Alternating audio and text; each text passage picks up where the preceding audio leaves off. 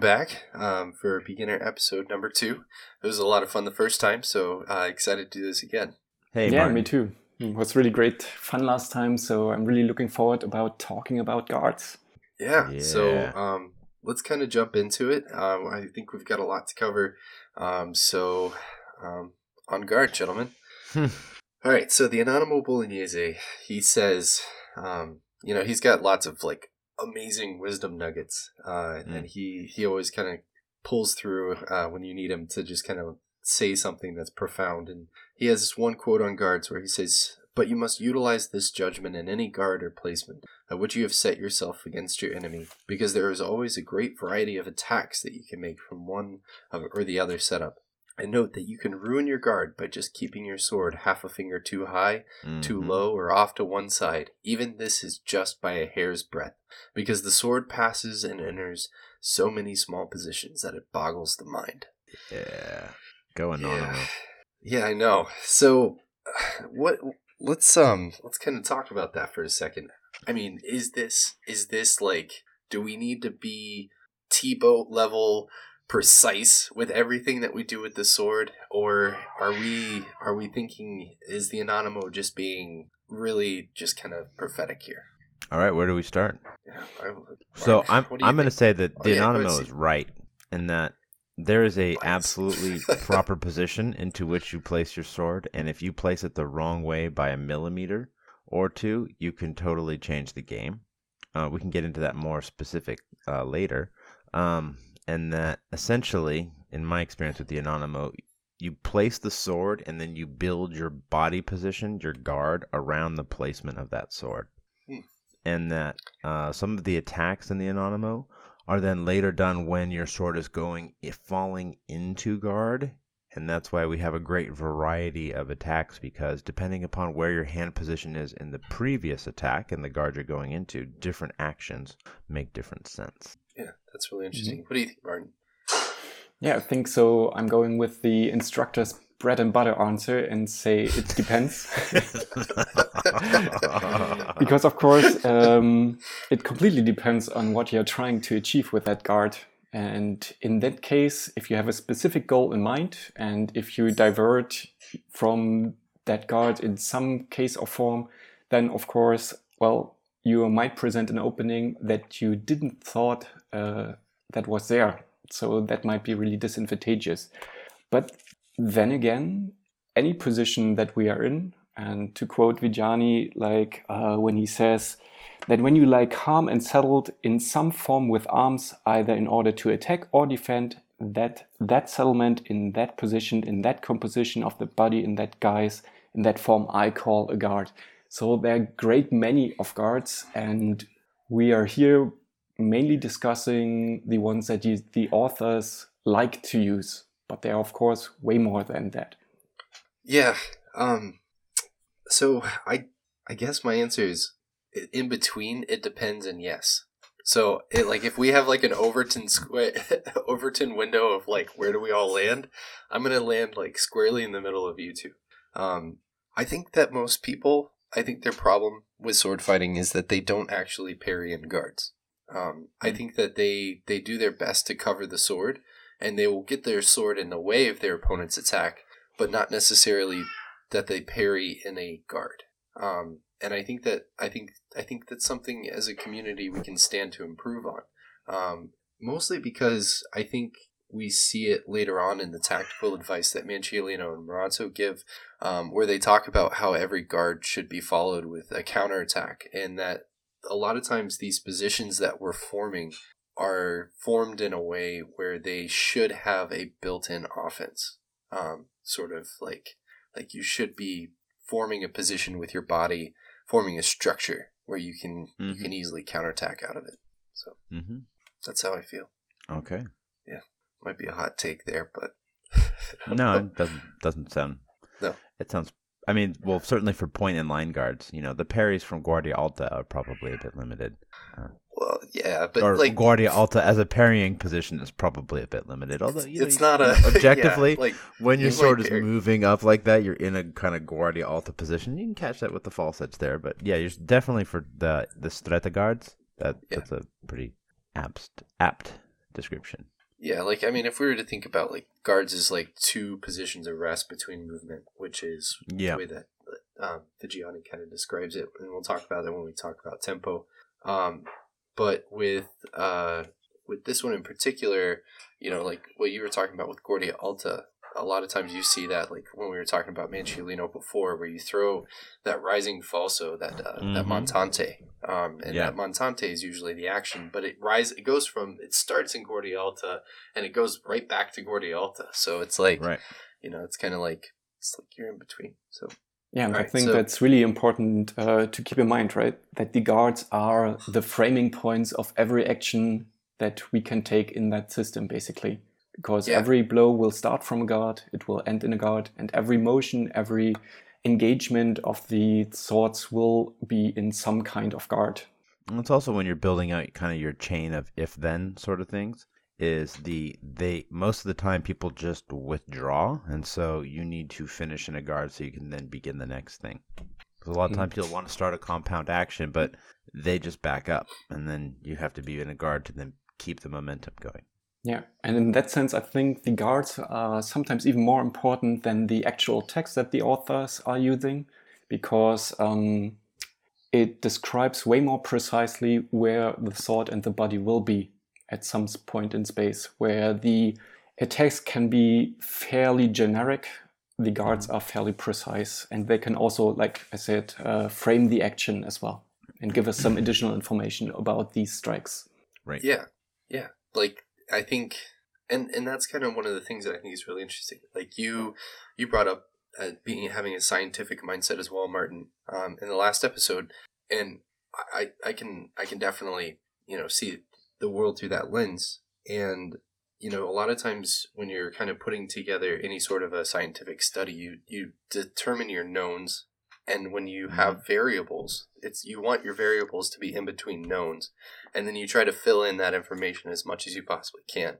So if you can get to like 75, 80% confidence on your your middle between your your solid knowns, then you know, you start to gain confidence and that's how you actually determine your overall confidence in your theory, right? And so that's kind of one of the beautiful things about this and you know, it's like you were saying, um, you know, if there is some level of variability or even like um, opportunity for uh, changing things in a way. Like sometimes it feels like that happens in between like guards, right? Like what does that footwork look like? You know, that's something you Mm. might be able to kind of play with and manipulate a little bit, but the position that you're going into should be known. So let's talk about them. Uh, we've got low guards, high guards, wide guards. Mhm. What's all the fuss? Yeah, I mean, let's um let's kick it off with low guards. Let's uh let's get low. Okay. Um, so um, Martin Codalunga Stretta. What's it good for? All right, so um, yeah, let's start with the Codalunga guards. So the Codalunga guards are protecting basically your outside.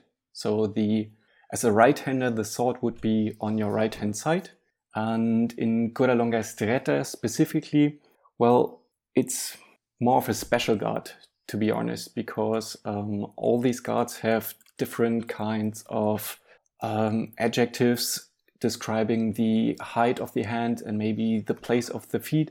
And Codalunga Stretta, especially for I think all the authors except the Anonimo, is fairly special in that it's just with the right foot forward and the sword is pointing towards the opponent.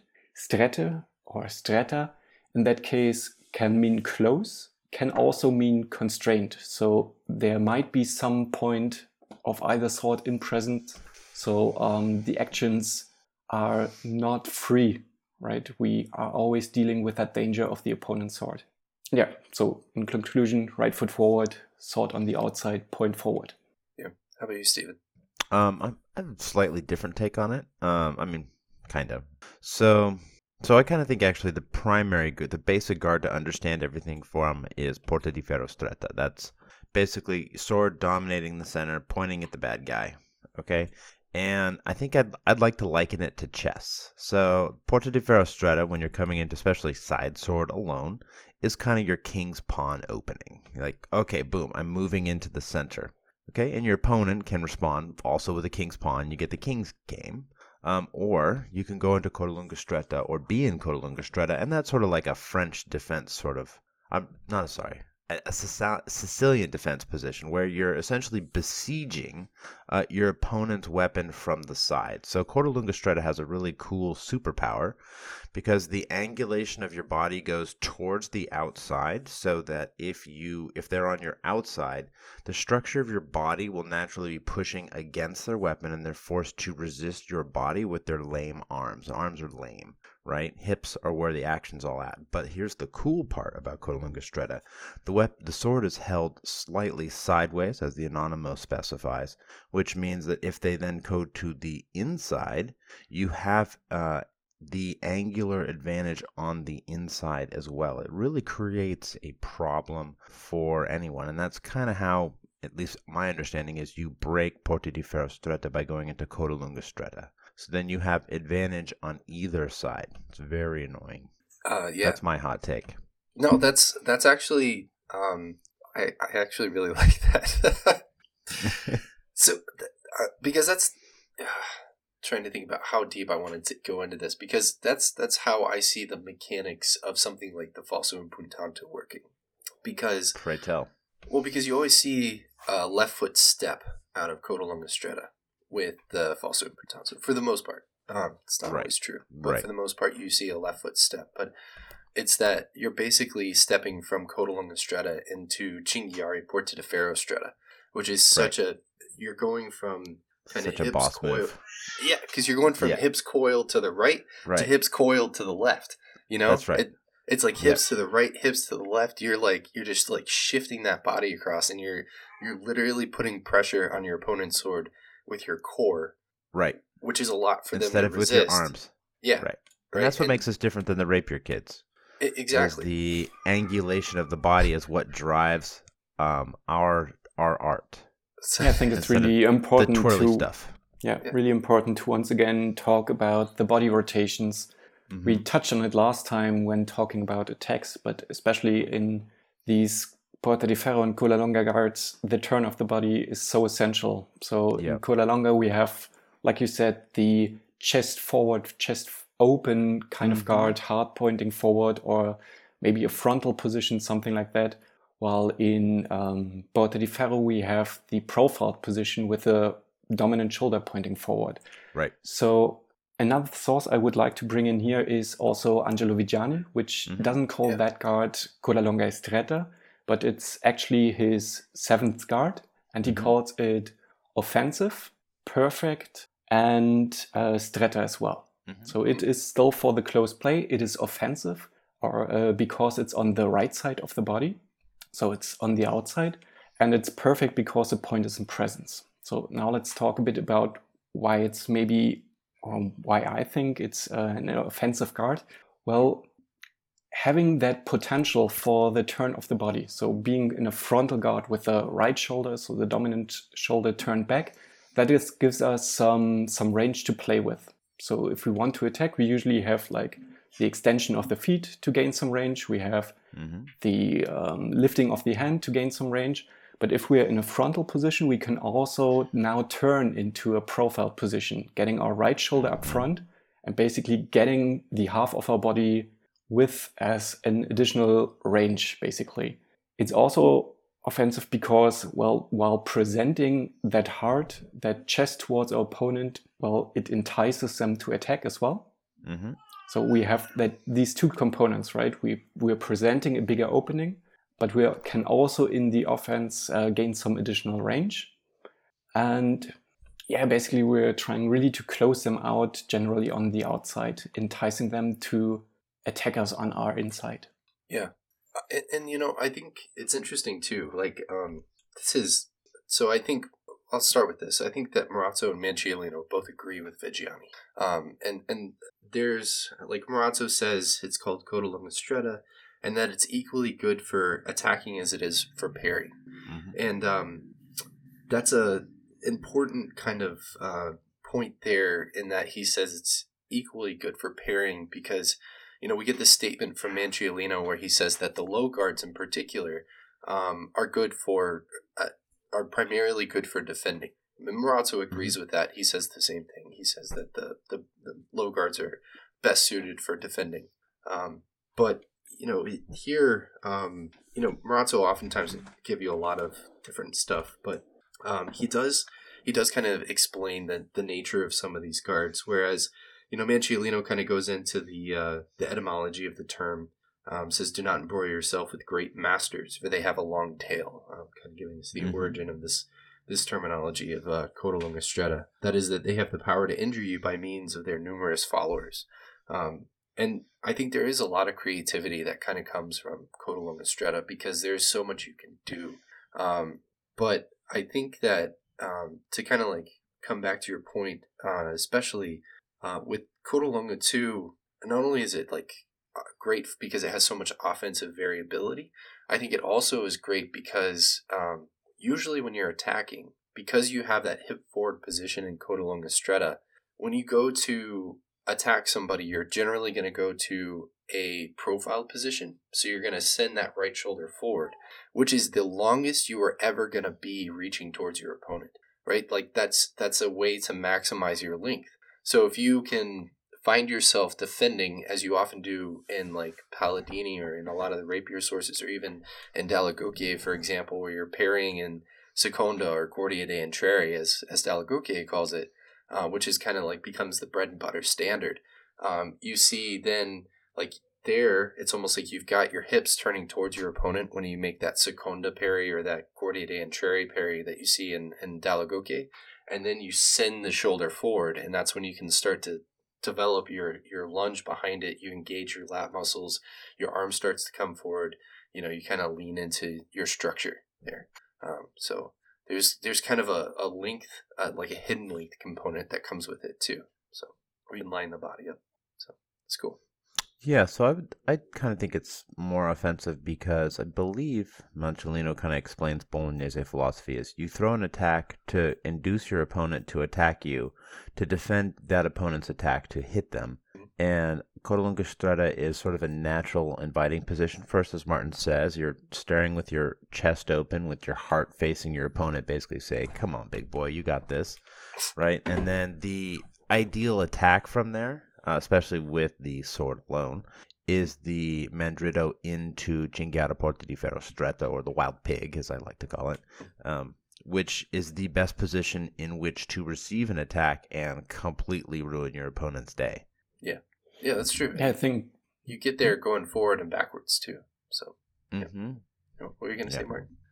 Yeah, I really think that that play on the words with the big following in Coda Longa um, can also just mean that while the most natural attacks out of these uh, low guards, especially the stretta guards, where the points already pointing forwards, is the thrust, well, there are a lot of great follow up actions after extending the thrust with uh, elongating the body basically, and then turning around, throwing that mandritto either high, low, or maybe even going to the other side.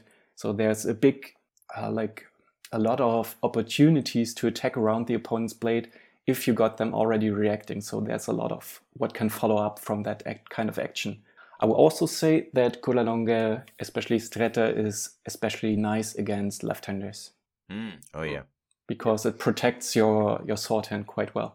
Yeah, protects your outside and lets you throw those mandrittos to their sword hand, or if they try to go around and let you throw the reverso to their sword hand. Yeah, that, that's that's fun.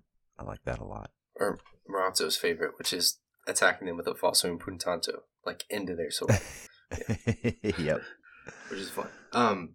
So, yeah, I think before we talk about the rest of the low guards, we should probably kind of emphasize too, um, and I think this speaks to to what Martin just said uh, specifically is that like one of the things, and we'll talk about this more when we get to tactics, is that um, Manciolino says specifically that the low guards, the only natural attack is a thrust and mm-hmm. a falso, um, and and that has a lot to do with tempo, which again we'll, we'll kind of talk about in a minute. But um, you know, it is it is interesting that um, you know we we are almost kind of like forced into kind of leading with thrust with these actions uh, versus allowing them to kind of follow up with cuts uh, as their primary action. Uh, but we see that in explained in, in Viggiani as well. So we, we, might touch on that a little bit as we're kind of going through some of these. Um, just want to sure. kind of put it out there so people are aware. Yeah. Yeah, there's definitely like a thought on the most direct action any guard can perform, and that is uh, especially present in Viggiani as well, who says, well, out of any guard you can basically throw any kind of attack, but there is some kind of attack that is more direct and therefore more dangerous because you have less time to react to it. Yep. Yep. Yeah, so sometimes it's it's better to be prepared for the the one that's most dangerous and then, you know, kind of read read and react to the things that might be less. So, um so let's move on to Codalunga Alta. Um how about Ooh, this one? Martin? You want to take that away, Martin? Yeah, sure. So basically, in Dall'Agocchie, like I said, it, uh, the Codalunga si- kind of site is a bit strange because everything is on your outside, but especially the difference between Stretta and Art is just, for Dall'Agocchie at least, which uh, foot is actually forward. So in Codalunga Stretta, the right foot's forward, and you're in that frontal position with the right foot maybe even a bit turned uh, towards your right side, so towards the outside, to get that nice frontal position. And in Codalunga Alta, well, you need don't need that diagonal foot, but because you have just your left uh, foot forward, so it's fairly easy to withdraw your dominant side a bit um, to make all of the same kind of actions, basically just from the other side forward. However, that uh, modifier alta can also just signify how high the hand is held. And that's especially, for example, present in Marozzo, who has his coda longa alta with the hands quite a bit higher. So while stretta is uh, usually the hand close to the knee, maybe hip height, alta it's maybe sternum height. Yeah, how about you, Steve? How about you, Stephen? Yeah. Yeah, What does the yeah, anonymous so- say? Because that's interesting. Yeah, yeah. So, um, you know, the Anonimo basically has Codalunga Stretta with the left foot forward. He has a Codalunga Alta, but it's not a particularly important guard. So I'm just going to go ahead and refer to the Anonymous Codalunga Stretta with the left foot forward because that's a useful and very important guard in the Anonimo. And again, um, so one of the thing the things that's great about Codalunga Alta is it's yeah, you guys tell me your experience with this as well, but it's the best guard to teach students right from the get go. So a brand new person can usually form Codalunga Alta right off the bat. It's hard to get somebody to stand in a stretta because that involves a weird position for their body. And, you know, people are kind of lazy when it comes to for- forming Porta di Ferro stretta because it's uncomfortable to put your body into the necessary profile. But if you give somebody a sword, you say, all right, put your left foot forward and have your chest face me, they will just sort of naturally drop into uh, Codalunga Alta. Has that been your guys' experience as well? Yeah, for me, definitely. So, like throwing anything towards your inside, there would be Porta di Ferro, of course, with the Mhm. With the right foot forward. But on the on the other side, yeah, from the outside, left foot forward forward's way easier because that's als- also the natural step that you would take while throwing a reverso, so a blow from your non-dominant side. Yeah, I um, I think I've had relatively similar experience. It's easier. I usually Cool. start my sword and buckler folks in in Codalunga Alta. Yeah. Yeah, I think they, they the sources seem to kind of agree on that. So for me, the most important thing about guards is not so much the position of the sword. So I really mm-hmm. teach four guards because there's four basic body positions you get into in Bolognese swordsmanship. Codalunga Alta is the other, the second of the body positions. Stretta is you know the first that we mentioned. Mm-hmm. Um, but one of mm-hmm. the cool things about Codalunga Alta is it's a convenient place from which to throw uh, reversos and thrusts and mandritos. You can kind of make each any of those blows fairly quickly and ergonomically from uh, Codalunga Alta. Uh, you can make reversos in multiple ways, so preparing on the outside like a molinetto or bringing in, which is strangely the motion that uh, Marozzo refers to as a squalembrato. So I always thought that was a little bit of a weird bit there. Um, but yeah, I think Codalunga Alta is a great guard uh, is a great guard to just start uh, teaching people with. Um, yeah, I mean, I could go wax on poetical about it, but it's fantastic. It's the third most used guard in the Anonimo Bolognese for a good reason. Yeah, I think it's uh, especially useful if you have a defensive offhand weapon, so Mm, oh, like yeah. a buckler or a shield, Mhm. because that kind of body position will just naturally bring your left shoulder, your left hand forward, where you can then work with a nice big cone of defense. So especially uh, Right. hiding behind your defensive implement, basically. Yeah. Oh, and also it has it's also useful for teaching beginners because the footwork out of there is almost always a passing step, and it's much easier to teach students to pass uh, than it is to teach them to step sideways with their front foot. Um, yeah, the downside is because it's left foot forward, it usually tends to be a little bit slower in execution. So uh, usually I, I, find that when I'm fencing in Codalunga Alta, it's as a result of either having given ground, like basically having passed back and ended up there, uh, or, you know, going forward and they're retreating. So what's your take on it, Joshua? Yeah, so um, I think that one of the beauties of Codalunga Alta is that um, it has a sort of baked in continuation mechanic, um, uh, which is really mm. interesting. Where uh, you know you're starting. I, I do mine a little more of a hips to this side, so I allow my hips to profile to the right when I'm in Codalunga Alta mm-hmm. with my left foot mm-hmm. forward, um, just so that way I have like more hip rotation going through when I go through mm-hmm. my progression. But when I get that first step in, let's say we're defending against a thrust, right? I might do something like a mezzomandrito, like what we talked about in the last episode, where I'm making that half cut down on top of my opponent's sword. So I might be doing a mezzomandrito or, or a mezzovolta with the hand to do the mezzomandrito um, over top of my opponent's sword, right? And that puts me in a hip profile to the left position. Now I'm in, in Porta de Ferro Stretta, right? So I'm in a ready to go in my next position. And of course, from Porta de Ferro Stretta, my most natural thing to do is to send either forward either a falso. So if my opponent withdraws off of like their thrust and comes around and attacks me with a reverso, then I can easily parry with a falso.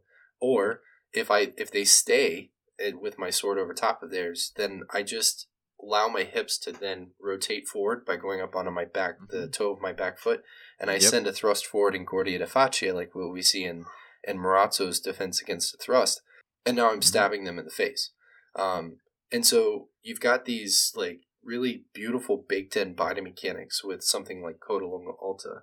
Um, and it, it's an interesting guard in that um, it is something that we see uh, talked about as like a guard for for everything that you can do. Uh, Marozzo says um, that this guard is useful uh, it's a useful guard in which to be patient. So it's a good guard to defend it. Mm-hmm. It's something that he prefers that you would defend it. And for this reason, you should tell your students that if they find themselves in some quarrel, that they must adopt this guard first when facing their enemy for their defense and make them understand um, what they can do therein, pro and contra. Um, so it's interesting that he says that that's kind of like like if you're in a serious encounter, that's that's the guard that Marozzo wants you to hold. Um, but then again, when we see him fighting with the uh, the sharp sword and the sword alone, um, that's that's mm-hmm. where he gives all of his thrust defenses, right? And and you can kind of right. see that as the beginning of whatever exchanges um, that might come out of that. So um, he, it's it's a guard that he definitely wants you to hold, and he he prioritizes. Um, and of course, um, Manciolino doesn't give us a lot uh, other than just kind of like talking about the posture. Um, he does say you know, it does seem like there's a, a, mechanic of the hand always kind of being a little more extended in Codalunga Alta, um, which is uh, is interesting. But I mean, it could be uh, a consequence of the name also being Alta. It's high, um, and, mm-hmm. and, the sword yep. is kind of reaching forward. You have to, you kind of have to project the the sword a little bit further forward, um, simply because if you do have your hips profiled off to the side versus profiled towards your opponent when you're in Codalunga Alta, um, you're going to have the limitation of your left shoulder is going to be forward. Um, which can also be a nice provocation for your opponent because you're inviting them to attack you on that left shoulder, um, and the sword is kind of recessed. But then you can easily step into your defense or step away if you have to, mm-hmm. or step off to the side um, sure. and kind of get that cover. So cool. I think we have done Codalunga Alta. I think so. I think we did justice. So, um, how about some? Uh, you want to, do you want to talk a little bit of heavy metal? You want to talk about Porta de Ferro Stretta? heavy metal. it is the Iron Maiden guard. All heavy metal is just worse and worse variations of Iron Maiden. now that I completely disagree with. So I made I made a really bad take on on medieval movies saying that Dragonheart was the best in the last episode, Steven, but I'm gonna I'm gonna criticize you for that one. Metallica is just Iron Maiden played not as well but fast. okay. You just you, you be careful, man. They've got a cult following. All right, so yeah, let's let's about talk about Porta de Ferro, the Iron Gate. Um, uh, Martin, what do you think about Porta de Ferro Stretta? Yeah, so um, basically, it's one of the favorite guards of I think all of the Bolognese authors, and earlier and later certainly as well. For Viggiani, it's his fifth guard, and it's still stretta. It's defensiva, so it's defensive and perfect. And really, that turn of the body into the profile position, like just presenting the side of the body towards your opponent, um, while having the sword on the inside, still close to the knee. So the hands fairly low, out of the way, uh, points forward. That presents such a little opening that is, this is such a great position to defend yourself in. And it's also not only a great starting position, but also a great position to get yourself in after you invited, for example, an attack to your inside while standing in coda longa. So usually here the false edge would be pointing towards your outside, so the right side as a right-hander. And even if they disengage, right? Even if they disengage, you have your sword hand fairly towards the middle, then your following action, the mezza volta with the hand that you described, so a little turn of the hand, that's a super quick motion if you stand in that profile position. And so it's it's really awesome to defend you on all sides. Mm-hmm. I agree. What about you, Stephen? Yep. So um, so it's two thing two things I'd like to make about Porta di Ferro So I guess in our previous analogy we talked about chess, and as I said, I kind of think of that Iron Gate, Porta di Ferro Stretta as the king's opening. It's your your most basic move because, as Martin pointed out, it's really the one that presents the smallest target to your opponent. If you form the guard correctly, I find most people uh, don't turn their chest away enough and uh, and do their shoulder because it is uncomfortable, and I, I probably don't as much as I should either. Um, so I always try to tell my students if your enemy can see where your heart is located, then you're not turned enough because that's the biggest problem most people have. They try to parry in Iron Gate, and the opponent can do the what you'd call falso impuntato, where you just roll the hand up to engage that false edge, and you can poke somebody right over their heart there. But if you have the correct profile, you actually can't. Um, so I think that's important. Also, having the profile means when you move in the stringere technique, that is, as I do it at least, where you're both engaged on the inside and you move laterally towards your opponent to gain the position of advantage, the more in line you are, the more strongly you will set their weapon aside. Um, yeah.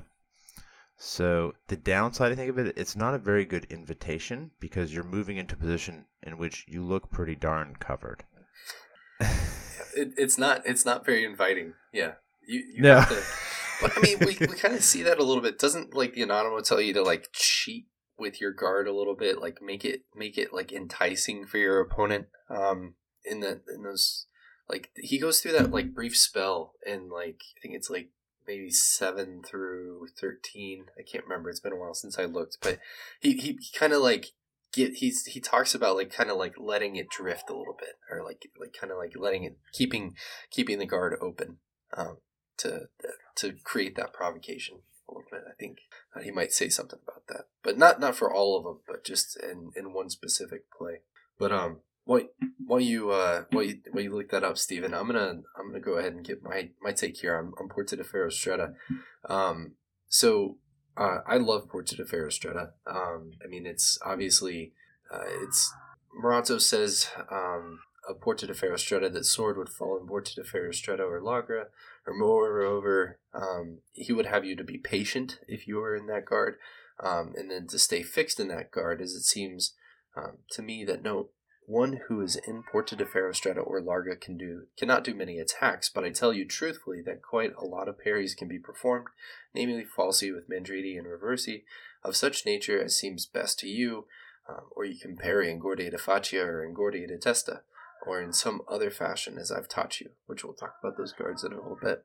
Um, and then uh, says this guard is called Porta de Ferro Stretta by vir- being vir- by the virtue of being safer than the others, um, and for its iron like strength, unlike Ferro Larga, which you will see next in the guard of the sword, held tightly close to the opponent while keeping an equally tight defense of the right knee. So, um, I, I, what can I say about Ferro Stretta? It was one of those guards where I think, um, like, as a in sword alone, maybe because of uh, my early influence of both Marozzo and Dall'Agocchie together, uh, I think that I, I kind of had this weird emphasis of, of chilling and, and Codalonga Stretta. Um, and it, it took me a while to like really like fall in love with Porta de Ferro Stretta until I started really studying Manciolino like four or five years ago, and then now I mean it's my bread and butter. I, I you know people uh, when they fence against me they notice and they're like, wow, you're in Porta de Ferro a lot, and I'm like, yeah, come and attack me, please. but yeah, so that's how I feel. I don't know. Yeah, especially with the with the sword alone, either two-handed or one-handed Porta de Ferro Stretta is such a such a great guard and it's probably also why we see it so much in tournaments. Even if people don't know that they're doing Porta di Ferro Stretta, they, do. some kind of version. Some, and, yeah, yeah, some version of it. And I agree with with Stephen that um, the most common mistakes with Porta di Ferro Stretta is not turning the body enough. So Giovanni Dall'Agocchie would uh, describe that kind of thing as performing two parries, one with the blade, so hiding behind your blade on the one mm-hmm. side, but also turning the body away from the opponent as well. So especially right. if you're engaging the opponent on the inside, so for a right-hander that would be the left side, then you want to turn your left shoulder as far back as possible, and you need some good mobility in the hips to do that. So right. you might want to stretch those adductors and not fall into yeah. So that's a pitfall uh, there when you don't turn enough that you're moving your hand too much to the inside, so too, too much towards the left, and this is also something I see a lot when people perform that uh, parry in guardia di faccia, so that counter thrust, or in German would be Absetzen, or anything like that, that they're pushing their hands so much to the left that they're leaving a huge opening on their outside. So if it works, it works. But if not, you pretty much always get thrusted in the meantime as well if they do something. Yeah, um, it's it's pretty interesting. I it, I agree with that wholeheartedly, and I think you know kind of one of the the body mechanics that I think is is really important about Porta de Ferro Stretta in particular is that um, I think the iron gate almost is that hip chambering off to the side, you know, um, and and if you don't if you don't use your hips like if you don't have your hips coiled and prepared for your next action, then you're kind of like losing what makes Porta de Ferro what it is, like and, and what's really good about it.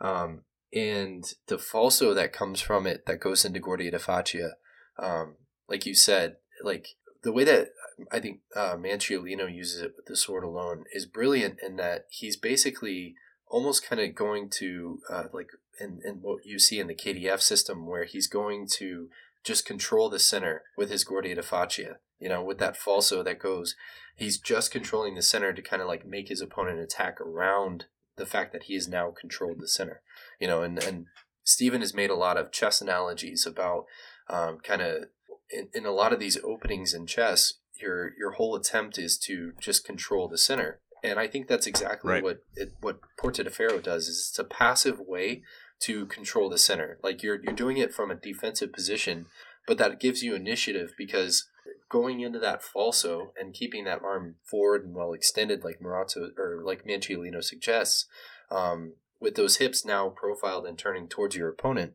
allows you to really control the, the center and, and force your opponent to kind of work around you, get bigger tempos because they're going to have to cut, right? And you then can you can just do a small like quarter turn of the hand. It doesn't even have to be a half turn of the hand you know? Right. And then and then the anonymous just like yes! Uh, that's like the beautiful fencing right? That's exactly yep. what he wants you to do. He says that's the art. So cool. Yeah and that's the third body position. So that's the right foot forward body and profile position. Maybe we should talk about the fourth body position now the really the coolest of all the low guards all right um Cinghiara Porta de Ferro Stretta yeah, Pigs. the pig. The pig. Take it, Stephen. All right. I love this one. So that's that's kind of our joke in our group that eventually we're gonna make ourselves a battle flag with a pig. When we made our little group emblem, it's like a, a nasty looking pig. Um, so the pig is awesome. So the pig is basically a mirror of Codalunga Stretta. So instead of your body being positioned to completely control the outside, your body is now positioned to completely control the inside. Your right foot, I'm sorry, your right shoulder points at your opponent along with your right foot pointing at your opponent while your left foot points off to the side. Um, and what's great about it is if your opponent is foolish enough to come to the inside of your sword, they, because of the positioning of your body, they they can't do anything there, and you have the world's easiest passing step thrust kind of thing that you can do. So inevitably, they want to tarry on the outside line. However, for some reasons that I don't quite entirely understand, when you come out of pig, you it's like you're being shot out of a t-shirt cannon. Like you just have so much force with your body projecting kind of at that diagonal line from pig that you will just push anything away from you. And so you can find your opponent's sword and um, crush through their guard. This is one of the key parries in, or key act, early actions in the Anonymous. I think it's play 18. Uh, it's right around play 18 where you cut from Codalunga into the pig, Mhm. and then they end up on your outside and they either attack you or they don't attack you, and you just simply step at them and push their sword aside and poke them in the face. And it's some serious bread and butter stuff there. And and also the best the two other great things about pig and then we'll move on because I really I'm passionate about this guard here. Okay. Let is that passion shine, It dude. looks it looks inviting. I mean, this is like it's so badass, and then it looks like you've made a tactical mistake. Mhm. So it induces somebody to attack you when you where you want to be attacked. Unlike Stretta, which doesn't really look like a mistake. Pig looks like a mistake, and that's just oh, it's just beautiful. Um, and it works in all the guard in every bolognese weapon combination that I'm aware of, with the possible exception of the glove fighting. You end up in pig at some point. It's pretty awesome in the two-handed sword. It's pretty awesome in the uh, sword and shield variations. The pig is just where it's at. Please take it away, gentlemen. yeah, it really is the might of the twist, right? Might of the twist combined Yep. with a Yeah, with a profiled body position. yeah. I'll say that in Cinghiara Portiferro, it's even more important than in Coda Longa Stretta that you probably need to turn your forward foot a bit towards the on the diagonal to mm. Oh, really yeah. get that twist going. So here it's even more important to really stand in that profile position, just like again in Portiferro Stretta, to not give that big opening towards your outside line. And if you describe it like that, then I get also the the anonymous description. While it really matters, every inch matters here because if that outside opening is too big, well, then your Cinghiara Porti di Ferro Stretta will just fail. It also looks quite enticing, I agree, because that right foot is trailing behind you, and it looks like an opening, but it's so far back, basically, that it's never a target uh, that it's realistically struck. So, especially with that guard, you will parry almost anything towards your outside, either using the false edge or even with the reverse of the true edge, thrusting into Imbrocata or any other awesome follow-up action from there. So yeah, I really agree. It's it's fairly special towards the Bolognese uh, Bolognese authors because left foot forward's not that commonly used, uh, especially with the one-handed sword. So yeah, I think it's really special, and if you if you can use it well, well, then uh, it's pretty awesome. Yeah, I think that's one thing that's really unique about um, uh, like the Bolognese tradition in general. I mean, it, it not uh, maybe it's just an Italian thing, but discordant body positions. Um, Yeah. You know, I know that there are a lot of folks that I've talked to who have prior martial arts experience and like some Asian martial arts uh, or Eastern martial arts. And um, one of the things that they've said is that really attracted them to the Bolognese system was the fact that it of its use of discordant body positions because that's something that they would see in like karate or in uh, like kuksu or something like that, you know, and um, you don't really see a lot of those discordant body positions in something like KDF. Um, at least from like the the early KDF, um, you start to see it a little bit more with Meyer, but we all know that he was Mhm. just a Bolognese author, you know, living Yeah. north of the. Alps. Giacomo so- de Basel. yeah. um. So we'll we'll give we'll give Meyer plenty of, of flack here, um, because this is a beginner episode, and these these newer or these uh, foundations episode, and the foundation of like moving forward with this material is to Yeah. definitely like provide the heresy. Um, Right. And it's totally, if you want to learn to fight in a formation, the Germans were great at it. But if you want to learn to fight as an individual, the Italians were the masters of that. That's just that's how it goes. Yeah, we definitely need to entice some kind of group feeling here. I mean, how many how many German fencing masters came down to Italy and took over? Mm, I'm, I'm going to say that number is zero, that's true. right? And you know, they were so desperate for good fencing knowledge that they actually thought Fabris was good in in Germany. I mean, I guess you could argue that Fiore was uh, was a German. I mean, he was Austrian, so I, I think wasn't he? He was. Uh, he's uh, that that ethnicity that's kind of like right there. He's actually Yeah, Friulian. Friulian, yeah, wasn't Friulian, he? yeah. or sort of like yeah. half I don't Slav, think half that he- Yeah, he wouldn't have identified with any larger body. I No, think he he, was just uh, a citizen of his town, basically, Yeah. like any other Italian He citizen would be probably a would citizen have of his kicked town. you in the balls for calling him a German too. Yeah, he would also. Ki- any Italian would probably have kicked you in the balls for calling them Italian. right, right. uh, so um, yeah, to Cinghiara. um, but yeah, the discordant body positions. Um, and this is one of those discordant body positions. Um, totally agree with you, Martin. Um, that that profile of the front foot is is imperative or is uh, imperative um, in this guard. But again, um, you know, kind of talking about not only is the the body position discordant, um, but it's also coiling. Um, so you know, when, Mm. before when I was talking about how you're kind of chambering certain positions, chambering certain actions, um, you're coiling your body. You're really kind of like preparing your body for your defense. And you know, Ronso is very explicit with this one in particular um, that this is a defensive guard. Like you're just Right. going to defend from Cinghiara Porta de Ferro. Um, he says that there are different attacks that can spring from this, namely um, falsos and uh, and thrusts and, and the like. Um, but he, he says that this is a position that you're going to take if you're defending yourself. Um, Right. And we see that play out, like through plays, um, Yeah. usually parry down into Cinghiara Porta de Ferro, Right. which, by the way, uh, I don't know if you guys have ever played with this, but like when an author like Manciolino, for example, says to parry a thrust, and let's say you're in Coda Longalta and you're going to parry and you're going to go into Cinghiara Porta de Ferro, no, other than just like getting that nice hip turn and really kind of like dropping the hips down, turning that Mhm. front foot and really like exaggerating to create Cinghiara Porta de Ferro in that parry Mhm. just creates Mhm. so much body structure. Um, hmm and one of the things It makes you look hella cool too. Oh yeah, absolutely. Because Like because they're doing some big move, and you're like, oh, come on, you made me turn my body. just, just die already.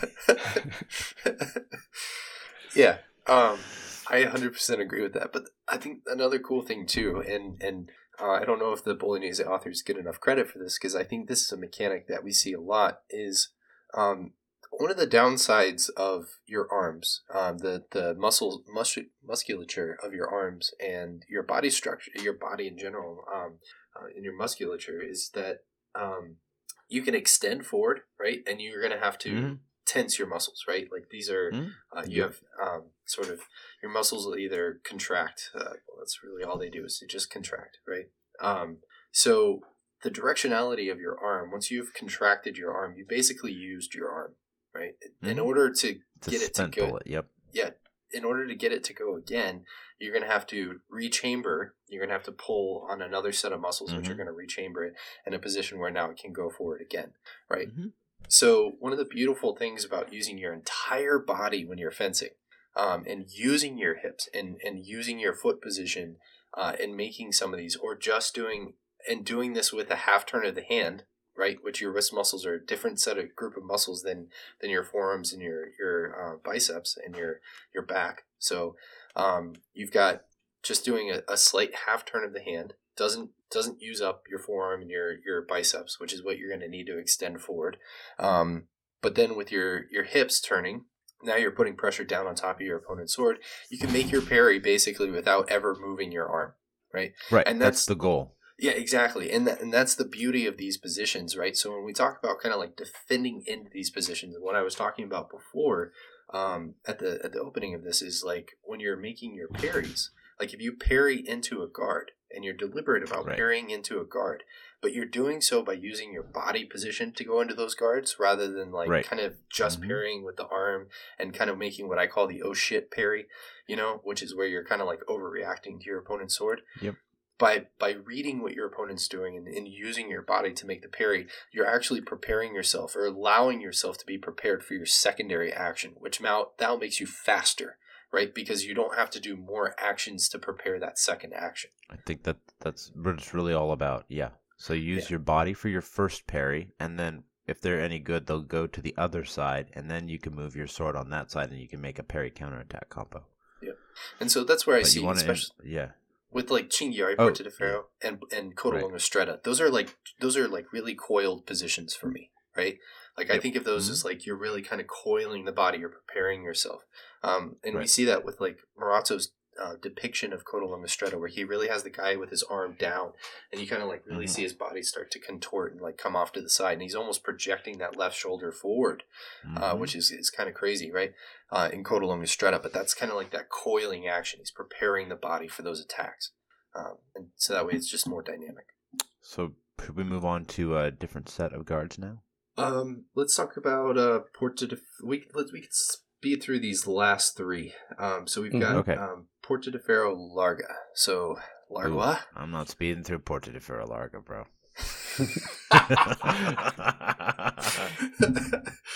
well, uh, why don't you, why don't you take away? All right. So uh to uh I'm sure everybody here has seen uh Return of the Jedi, or almost everybody here. So there's the classic "It's a trap" line. yeah, Well, that's that's Porta di Ferro Larga. It's the trap door, and and it's it's Porta di Ferro Stretta. But for some reason, you've just allowed the point to dip while your hand remains in the same place. And fun fact, essentially, it takes zero time to move your uh, the point of your sword to from a larga to a stretta position. So stretta is clearly it is an iron gate. It like we discussed before, it's not a good invitation because it looks so secure. Porta di Ferro Larga is just disguised Porta di Ferro Stretta. It is a it is basically nothing but a finger squeeze to bring your point online and generally speaking I, I like to think of a finger squeeze as something that takes basically no time in terms of fencing. Um, and by virtue of the sword beginning offline, you get so many more attacks. You can do so much more with Porta di Ferro Larga um, than you can with Porta di Ferro. The there's various falsies you can make from there. It goes nicely in Guardia, into Guardia di Testa. Uh, there's a lot of deception that you can do when your sword begins offline. That's harder to do when your sword is online. Uh, I just straight love that. I I probably spend as much time in Porta di Ferro Larga as I do in Porta di Ferro Stretta, especially if I've got it. If I have a shield, I don't even bother with Porta di Ferro Stretta. That's just pointless. Steven, you're sounding like Viggiani, man.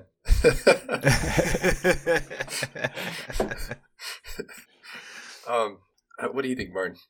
Yeah, so um, just to give it a little overview for our listeners, basically these three guards that we already had, Codalonga, Porta di Ferro, and Cinghiara Porta di Ferro, all have these little modifiers at the end. And Larga is just one of those modifiers. And some authors don't use them, but in general, they are fairly logical in that any kind of guard that is Larga is held wide, so with the point towards the ground. Any guard with Stretta is with the point forward, so it's more for the uh, close play, for the constrained play. And with Alta, it's usually with the hand a bit higher, but still the points forward. Codalonga, not so much, but uh, for Porta di Ferro and uh, also Cinghiara Porta di Ferro Stretta, that pretty much holds. And the only difference there is which foot standing forward.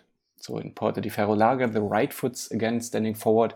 It's super close to being Porta di Ferro Stretta, just the mandrito that you would have thrown to get into Porta di Ferro Stretta would be thrown as a full blow. So you just pull it through towards uh, your left side, towards the ground, and so it presents a bigger opening.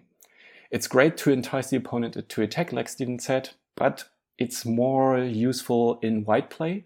So especially if the point of the opponent is towards you and the measure is fairly close, well, then that guard might just get you killed. So um, be conservative about the kind, uh, the way you play with that guard, uh, the way you're you're going for these openings for enticing them to strike.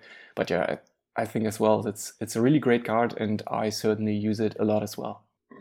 Um, yeah, I think it's interesting because Porta de Ferro Larga. We'll, we'll talk about this. Um, I guess in the in the the third episode that we do on this, which we'll we'll talk about tactics, right? Um, and uh, we'll talk about measure and, and interpretation. Like in interpretation, Porta de Ferro Larga a lot of times is a trigger for um, for understanding things um, because it usually means that your cut is full. Um, or that you've like allowed your cup to go full, which usually means your opponent is retreating. But we'll get back to that in a minute. Um, but yeah, Porta de Ferro Larga, I agree with you, Stephen. It is. I mean, it's a trap, right? Like, I mean, in, in the KDF tradition, they call it the Fool's Guard or the or Alber. Um, you know, it's um, because you know you're you're trying to fool somebody, or perhaps um, they're a fool for attacking you if you're Right. in the guard, or maybe it's because the fool knows all because the fool sits beside the king. Who knows? Um, Who knows? yeah, but it, the it, in all, um, you know, Porta de Ferro Larga, um, it is one of those guards um, that just it, it adds a little bit more of a body dynamic in that um, it has all of the defensive capabilities of Porta de Ferro Stretta. Of course, it does have a tiny bit of a measure component to it where you have to be aware of. So you have a little bit of a bigger tempo.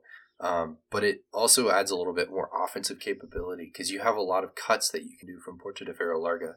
Um, there are a lot of reversos that you can throw. You basically turn the sword back into like a soto Mhm. braccio, um, which Mhm. we're going to talk about here in just a second. So it's a nice transition. But you're going to turn the sword back into soto braccio in order to give a reverso that goes under arm or something like that. Like something that we probably see a little bit more with uh, with um, the uh, sword buckler material.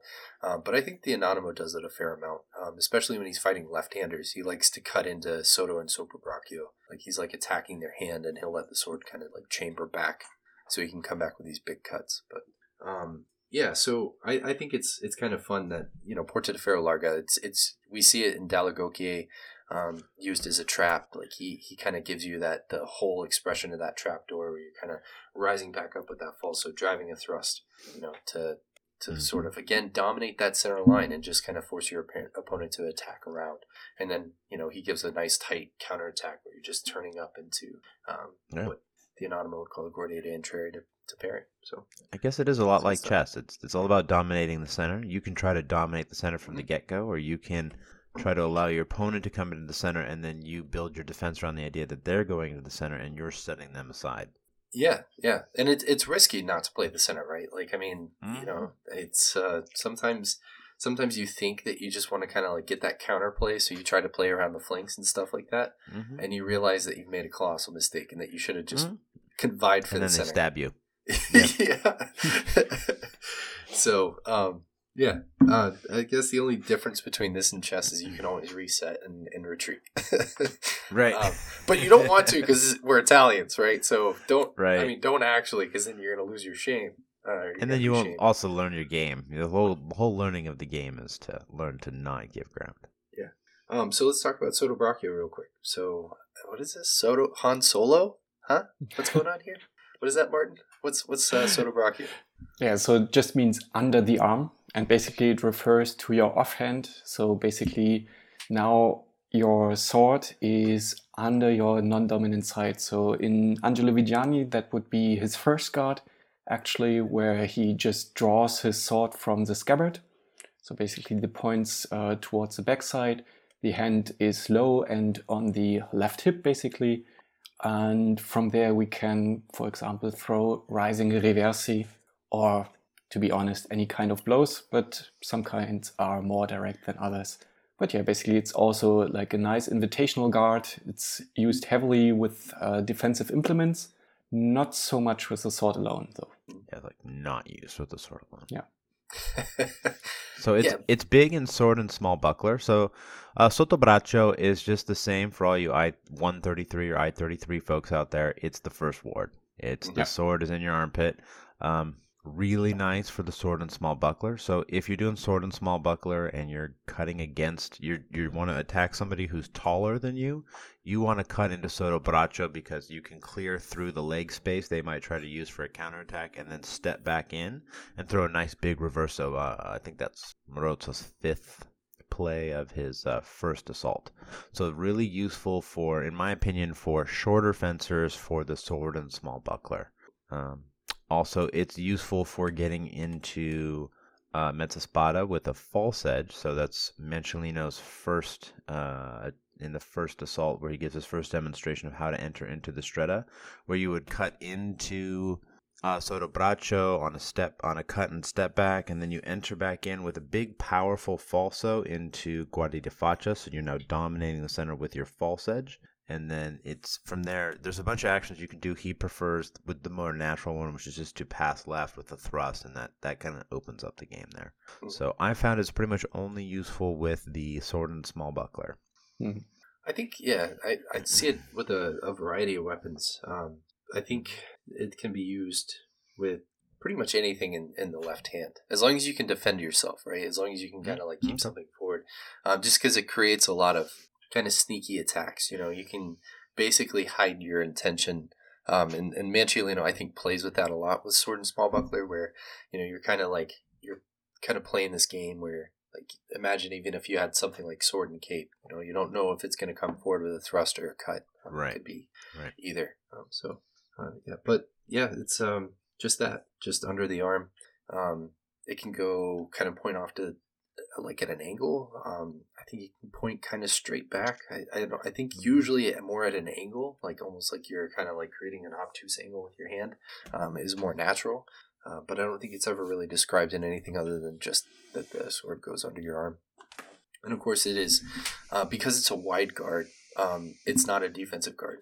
Uh, it's a offensive guard, right? So um, that's that's something to kind of emphasize here a little bit um, is that it is uh, its primary motive is is offense.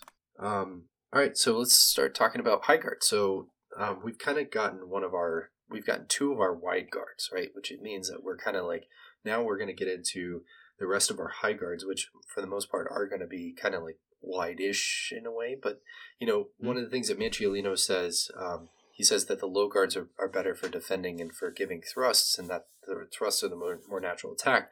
He says of the high guards that their their natural thing is to attack. So Right. um, let's get a little offensive here. Um, so Guardia Alta, uh, what is this one good for? Mark. Yeah, basically the name just says that it's your standard high guard, uh, usually depicted with the sword hand stretched out high above you, points even a bit towards your backside. Either foot can be forward, and here, especially with the high guard, uh, Dall'Agocchie mentions, and I th- think Manciolino does this as well, that it's not really important which foot is forward, but uh, just the hand position is determining the actual guard and the, the function of that guard. And basically, if you expect to throw any kind of fendente, then Guardia Alta is the way to go. But of course, with some bigger motions like that big windmill motion behind you, you could also throw the Montante, like we uh, explained in the last episode. All right, yeah. So the by virtue of our body positioning and our hand positioning there, we have a crazy number of attacks. So if you could imagine there's eight there's basically eight attack angles. Um and uh, we have it attested through the various sources that you can throw a fendente, so you can throw straight down. You can throw a mandrito squalembrato. You can throw a mandrito tondo. You can throw a rising mandrito. You can throw a rising false edge cut. That's a montante. You can throw a rising reverso from Guardia Alta. That's both in the Anonimo and in Manciolino.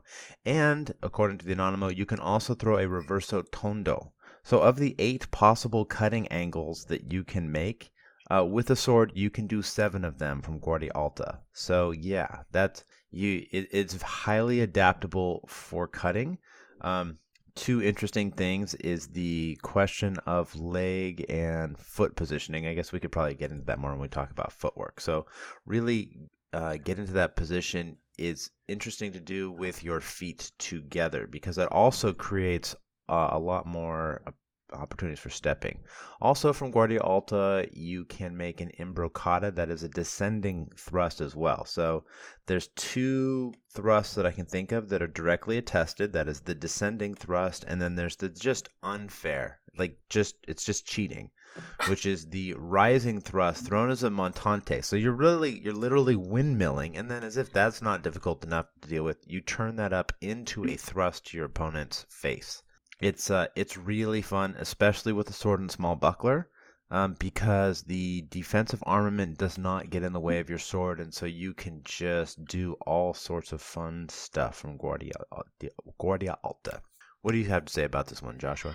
Yeah, Guardia Alta, you know, obviously good for offense. It's something that we also really only see with um, some sort of a defensive implement. Um, you know, it's it's something that we don't see a lot with the sword alone.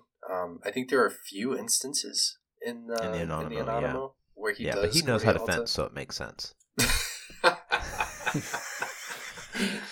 oh god.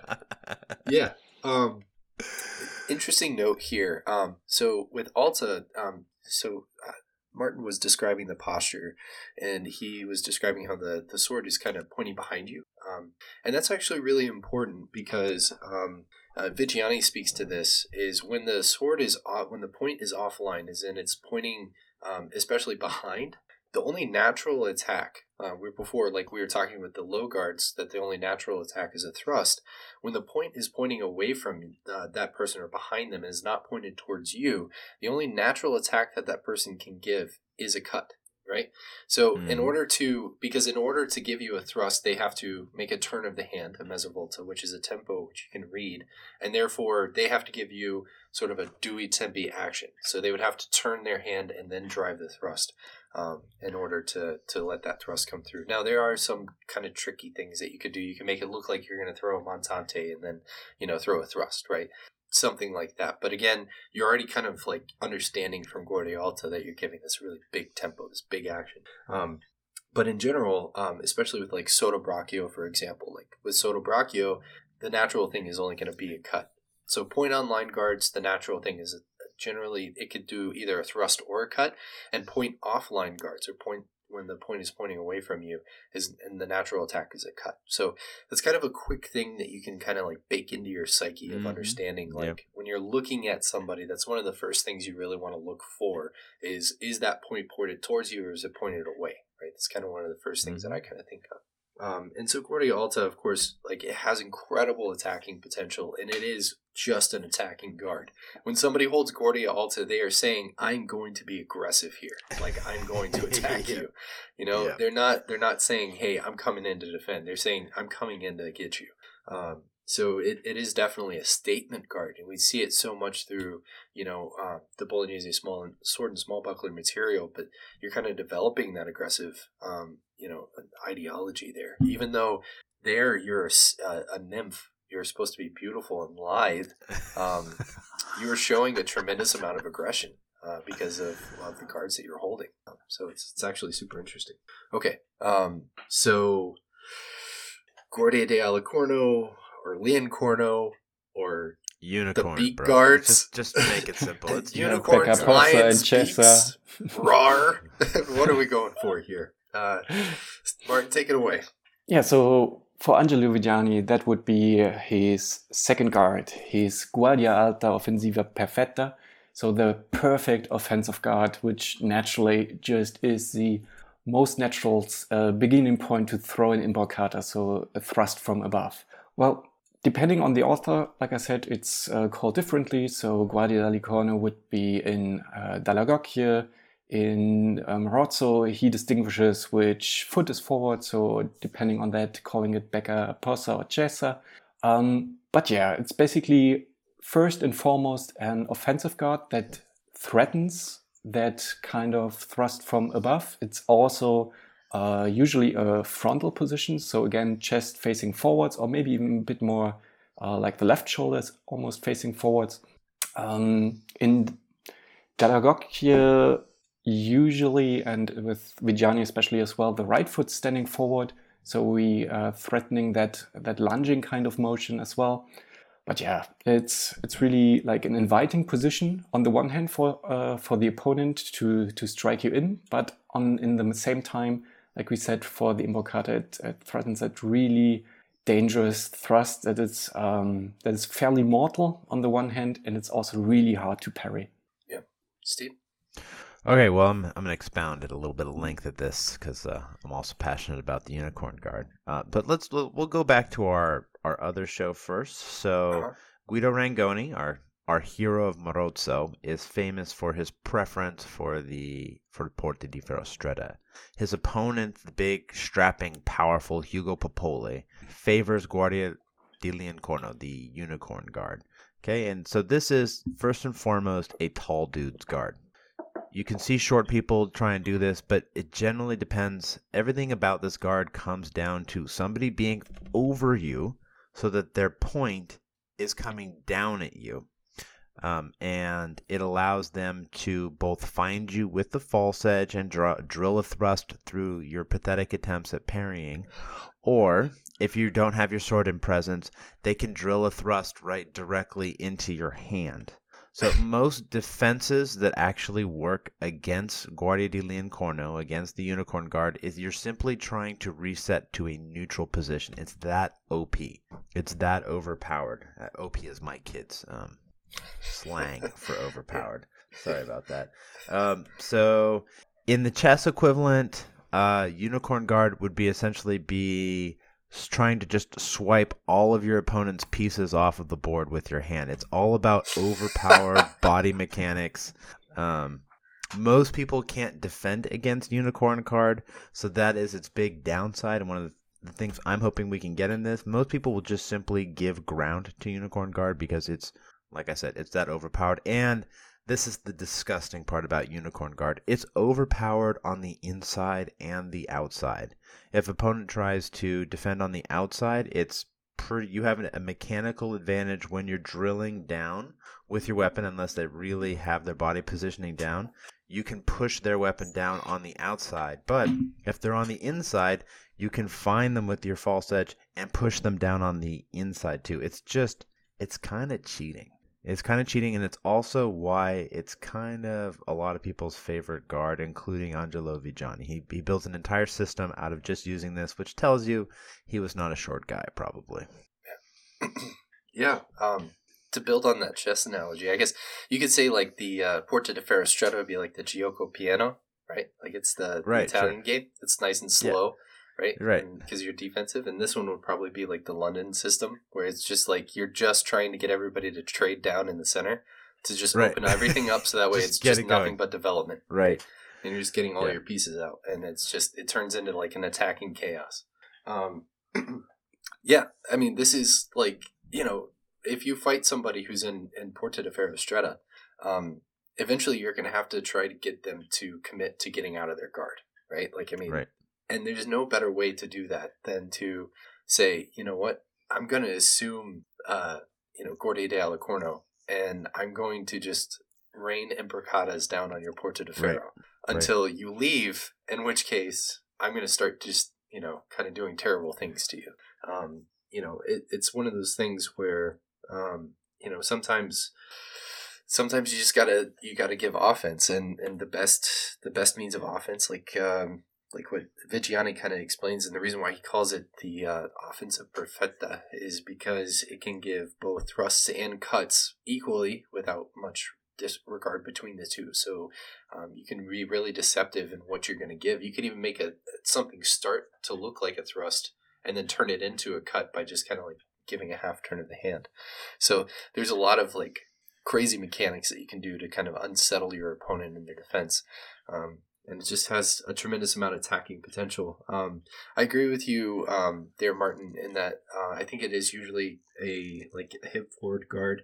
Um, I usually allow my feet to kind of narrow a little bit um, when I'm in the guard, so I'll, I'll bring my front foot kind of in, just like I would with Guardia Alta. I think a lot of the high guards, I allow my posture to kind of go a little bit more upright. But then again, I'm, I'm also projecting this kind of attacking potential to my opponent. I want them to think, especially as a taller person who's six three, I want somebody to think that I look like just a tower of death, you know. And Right. so um, when I when I assume um, Guardia de Alicorno, you know, like making myself even taller, I think just just really kind of like demoralizes people because I usually fence small when I'm in low guards. Like I'll allow my hips to really sink down. I, Right. I kind of fight with Yeah. a very low base to chamber my legs. Um, I know that's kind of difficult for a lot of people, um, but I do think it's something that people should pursue as a stretch goal because I think it does allow you to have more power, especially as you're rising uh, into your actions. But I do the opposite when I'm in high guards. Um, I, I project myself tall and I will allow my, my chest to become very straight. My back is straight. I'm, I'm very erect in my posture and really kind of projecting myself. Um, but yeah, I mean, there's there's just so much you can do from that guard. We could do a Um, whole episode on just unicorn Yeah. guard. yeah, and, and you know Yeah. it's it's criminally underused in the, in the rapier sources. Like I mean, they talk about it, right? I mean, it's prima. Uh, it's it's the first guard. Um, it's uh, just to kind of mention this, it's the first guard that you would hold. A lot of times it is uh, because it is the position that you would end up in if when you're drawing your sword from your scabbard. Um, but you know, in the Bolognese system, it's like everybody's just like, "Hey, this is actually a pretty cool guard. Let's Mhm. use this." And then for some reason, the rapier guys are just like, "Bro, I'm just gonna use second and fourth, and third sometimes." It's weird. Yeah, they usually reason that it's uh, quite tiresome, and to a certain degree, They're lazy. Yeah, I agree. if, if, if the game becomes even more narrow, like uh, Giovanni Dall'Agocchie describes this in his work, that, like I said last time as well, that the fencing of the ancient, ancient was more wide, more beautiful, and fencing by his time, so the uh, 1570s, became much more narrow. The points presented more towards uh, the forward, and as um, the hilts developed, so did the hand as well. So it's not like the the hand is hi- held high over you with a point forward, but the hand is um, pointing forward as well. Then it gets really tiresome on on the shoulder mus- muscles, Mhm. and yeah, I can see where they're coming from. But uh, certainly after every kind of reverso parry, uh, it's it's still a great guard to get in. Like it is, yeah. we see it in Giovanni Della Dall'Agocchie as his main play. He would uh, teach someone who was in need to learn to fence within 30 days. It's a main play of uh, Angelo Viggiani. We see it in Fiore, we see it in Vadi. So it's all over the place, that kind of guard. Yeah, it is. It's kind of like this um, universal action um, for both defending yourself well and for um, kind of providing a really great offense. So Yeah. you could say it's kind of the, the jack of all trades there. Yeah, I guess you know as fencing changed from being for you know military people to being for you know tailors and students, they needed something that was going to be less tiresome on their body because they weren't used to conditioning it like somebody who was you know training to do physical combat essentially. So they needed to. That's probably why they w- would prefer something that was more comfortable. That could Mm. have been Yeah, changing. That makes need. sense. Yeah, and really, that guard is also great to just thrust around defensive implements. If we Oh, yeah. if we imagine a battlefield with with shields and uh, helmets and stuff, there is always like some kind of weak point in the armor right at the neck that you could get in if you thrust behind the shield. Yep. Like if you uh, just imagine the the ancient Greek vases with uh, the hoplites with their with their shields and the spears in the overhand position. Well, that's basically Guardia da Licorno or Becca Cessa, Possa, Yeah. how name it. whatever you want to call it. Yeah. Marozzo needs to go change his pants.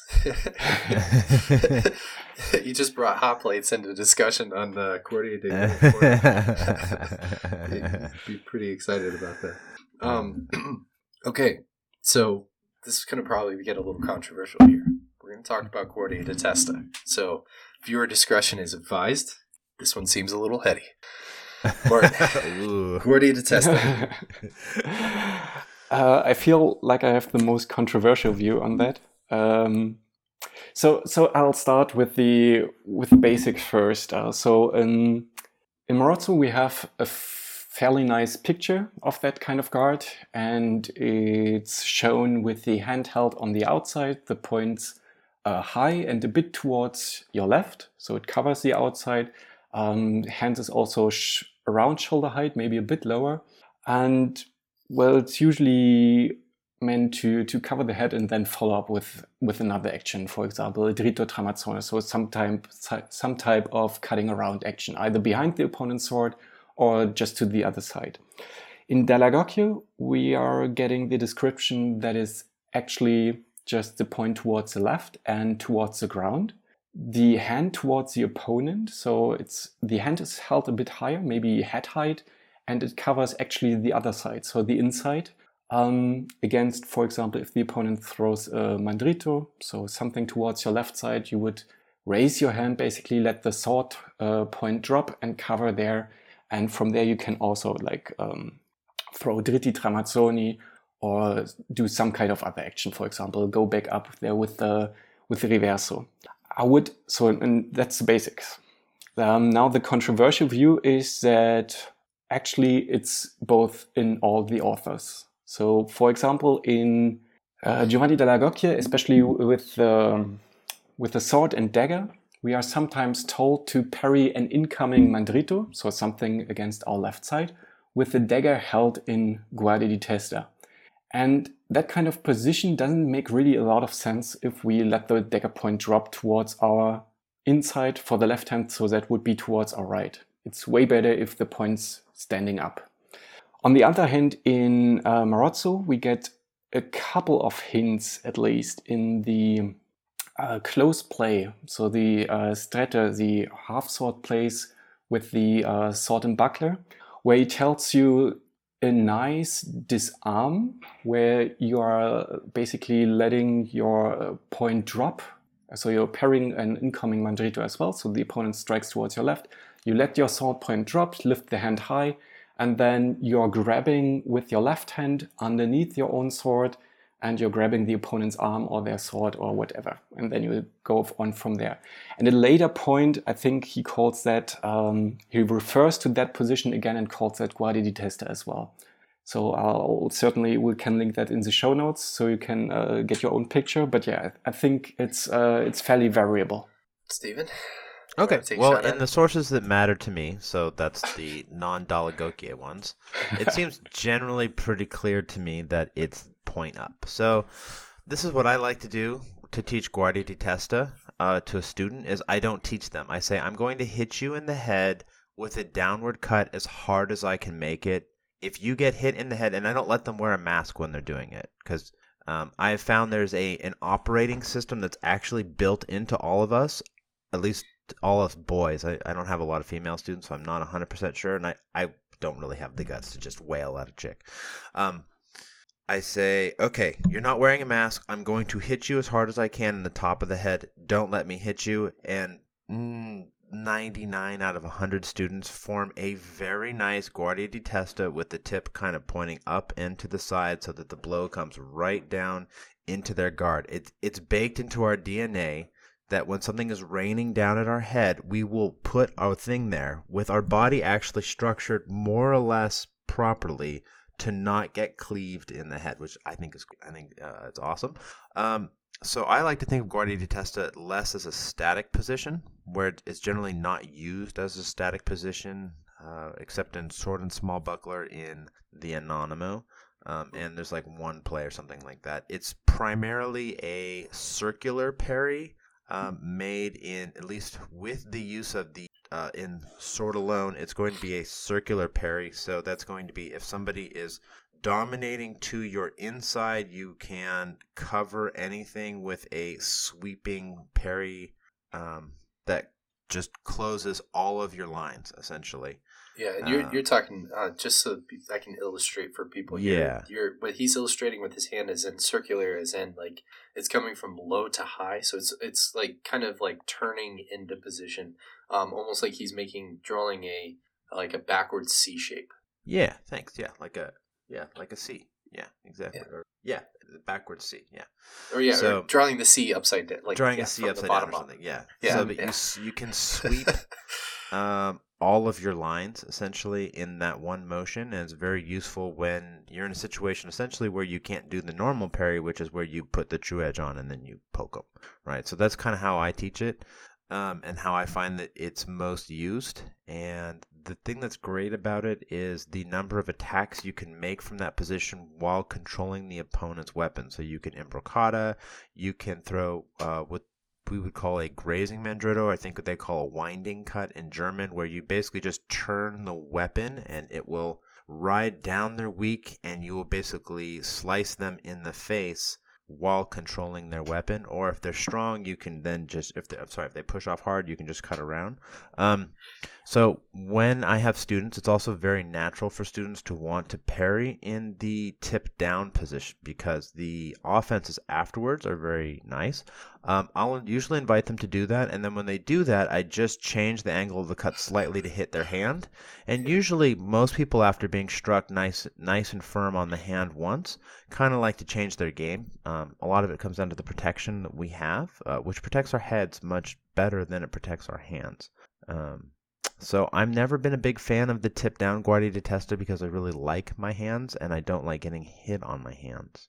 Um, there are instances of the tip down parry being used in the Anonimo, in the, the good source. Um, and that is where we have lost control control to our uh, our outside, and we are yielding around the weapon. And so, if you can imagine, they have control of our weapon, and then we can allow our hand to go up because they can't actually make an effective strike against our weapon because we're engaged. And then you make the tightest little circle you can to protect your beautiful hand as you back out into the pig. And then, if you're lucky, they'll continue to follow up, and, and then that's when you get to hit them. Um, so, not a big fan of tip down Guardia di Testa.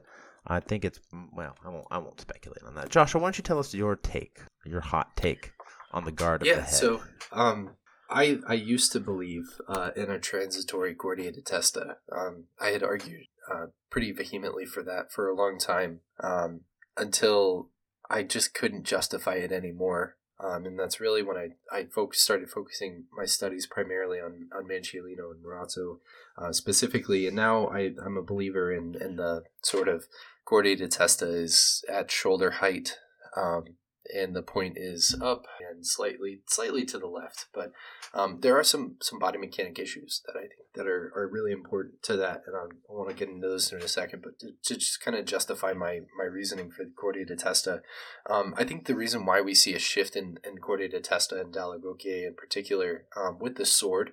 Um, maybe not with the dagger necessarily, uh, because most of the time daggers don't necessarily have a full complex hilt. Um, we still see less less um, hand protection on a, on a dagger. So I think it makes more sense for the dagger to kind of replicate what we saw with side swords, especially early versions of side swords with less hand protection.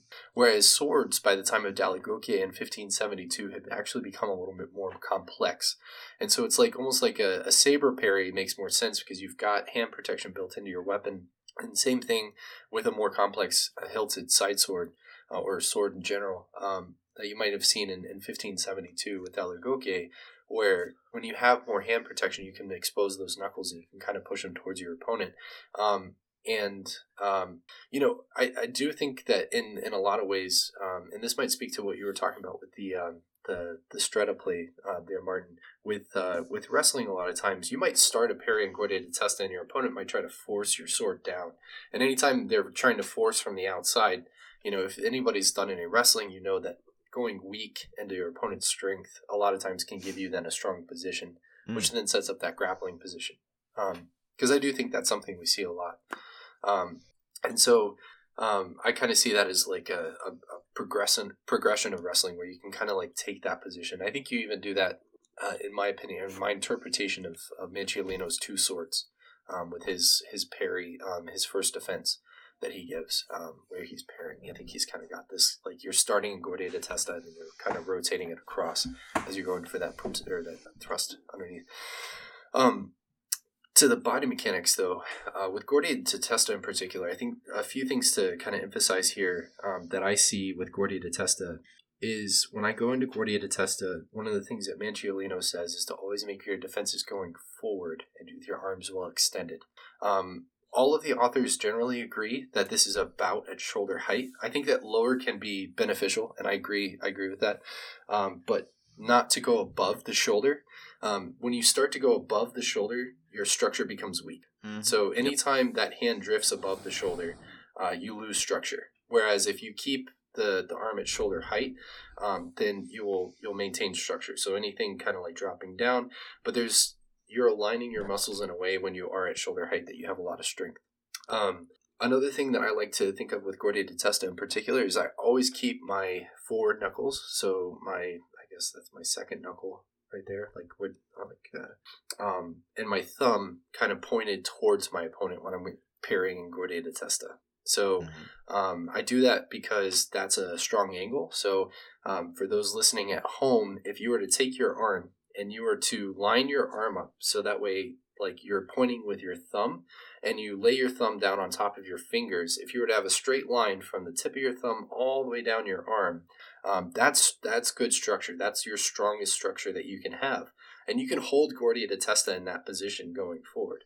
Um, and then the second thing that I'd like to like kind of emphasize with the body mechanics of Guardia di Testa to really kind of give a strong parry um, is it's a hip forward position so a lot of times we see this as a transition um, going from like Porta de Ferro Stretta or something like that. And so you're you're engaging with those hips kind of coming forward. You've got your arms straight straight out like that, and you're basically taking everything off to um, your outside of your right arm. Um, when you're when you're giving that parry, and that's a lot of times where we see it's got that snappy uh, mandrito that's coming back down, um, or something like that and a lot of times we see it kind of like coming underneath an attack, like from behind, and it's like you're forcing the momentum of your opponent's attack Right. to continue in the direction that it was going, Right. and you're just you're kind of like playing behind that, and that could be the geometry aspect of all this. Hmm. Um, So so one thing I wanted to add to the, the discussion is Dall'Agocchie does use a tip up Guardia di Testa, I believe. I think he just calls it reverso. Yeah, certainly. So, um, yeah, especially against the reverso tondo, he says to just parry it with a true edge, for example, or to Yes. parry it with the Reversus scolimbro.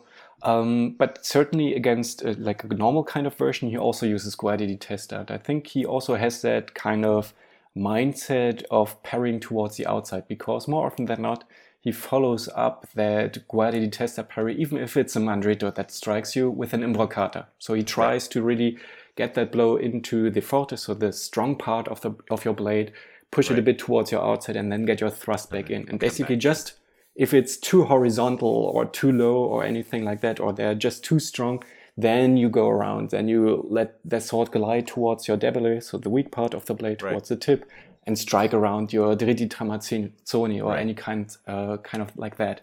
So I really think uh, he he does think that Guardia di Testa is that kind of horizontal or even a bit with, with the tip up high if it comes straight downwards or if it comes more towards your left, where you let your point drop to close that angle. He says that specifically. And I think on the other side, he uses he doesn't use the name Guardi di Testa there anymore. So he Right. definitely has not that like outside parry that we see depicted in Marozzo anymore but he uses that kind of action, right? He Right. just doesn't use Guardi di Testa. He just names the action. Use your true edge. Use your, Use your true use- edge or make yeah. a reverso. Yeah, which is really kind of a shame because uh, if you just used it, that name one time, that would be really Well, clear. what we have to argue about, man? But Yeah. A Guardia di by any other name is just as sweet. would be really boring Yeah, if he just used it one time. Exactly.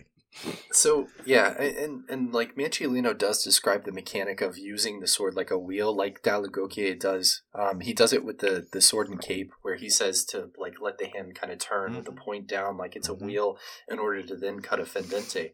But in the very next play, he says use Guardia de Testa, and I always kind of use that as like okay, like man, here's Manciolino. If that was Marozzo, whatever. Right, like Marozzo would do something stupid like that, where he describes an action in one play, and then the next play tells you to do a named action, right? But that's not really Manciolino's MO. Um, so I don't really see him as seeing that as like as Guardia de Testa.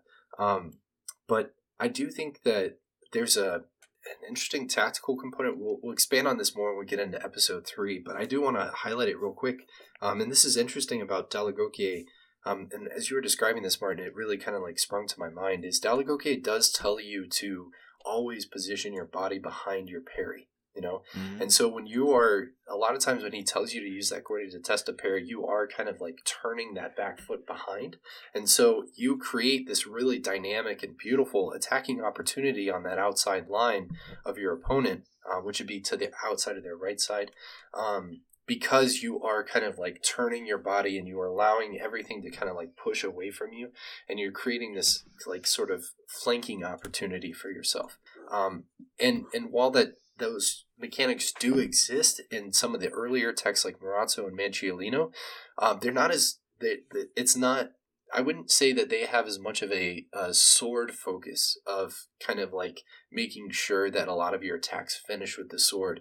I think sometimes Marozzo and Manciolino have a tendency to kind of like create grappling opportunities a lot more than what we see in Dall'Agocchie.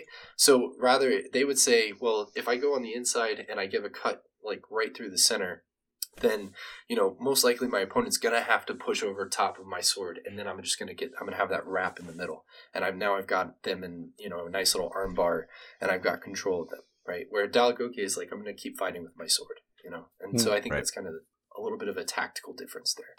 Though to be fair, at his end of his like summary part on the defenses from any guard, he goes uh, He- Coda longa alta. There comes the mandrito. He goes Guardi di Testa and grabs the sword and strikes around. yep, yep. So he, I mean, he definitely does, right? He like he totally sets it up. Um, yeah, that's a that's actually. Oh, I, I won't go into that, but I was gonna say. yeah, we probably can go uh, a lot about these close plays as well for an own episode or something like that. Oh, yeah, absolutely. Yeah, we could keep this going forever. We're gonna be. We got at least thirty of these. um, but hey, I mean, if you're up for it, I, I, I'm having a good time. Um, so Guardia de Faccia, um, get out of my face, right? Like Guardia de Faccia. What is Guardia de Faccia? Yeah, so that would be the quarta in Italian rapier fencing. Basically, your basically the end position of the punta reversa, like I described it uh, last time, with the palm turned up, the true edge turned towards your non-dominant side. So as a right-hander, that would be your left side, flats facing towards the sky and towards the ground, and your body in a really nice profile. It's here just as important as in Porta di Ferro Stretta, uh, so you're really turning your left shoulder behind the sword and thrusting that blade towards the opponent's face, not towards your own. Yeah. Steven, how about you? Uh, yeah, so my take on Guardia di Faccia is a bit different since I don't do Dall'Agocchie. Um, so it's actually the fifth body position. So there's really four body positions in the in the canon, but there's really a fifth where your body's actually just in such a position that your hand and your both your hands are at the same length. Uh, and Guardia di Faccia, as I as is used in the Anonymous, is primarily appears in the use of sword and shield together, and mostly as a uh, retreating mechanism. So you do some stuff, and then when it's time to get out of the game, you retreat and you thrust under your shield, be it a targa, be it a rotella, be it a sword and small buckler, um, and you put your sword in their face, and they go, "Ooh, wait a sec!" You're just trying to you're trying to create pause.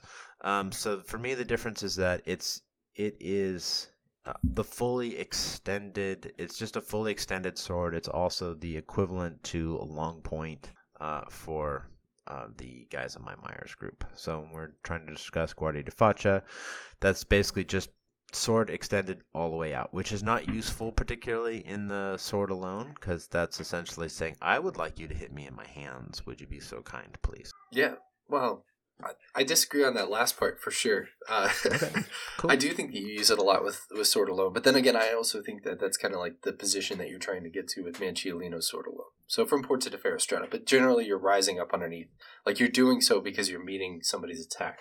Um, so I guess like you wouldn't just like walk into somebody like holding Guardia de Faccia. That yeah, I, I, mean, with. you that is, I mean, mezza spada to me is essentially when you're crossed at Guardia di Faccia, and just Yeah, the yeah, variations of Guardia di Faccia crossing. Gotcha. Yeah. Um, so I'm gonna take. I'm actually gonna take the middle ground on this one. I'm gonna say like Stephen, you kind of went with more of a you went you went more with a like a heart open, right? That's Guardia Uh-huh. de Faccia, and I think that um, Martin went more with a, a chest to the side, um, kind of close Uh-huh. profile with de Yeah. I'm gonna say it's both.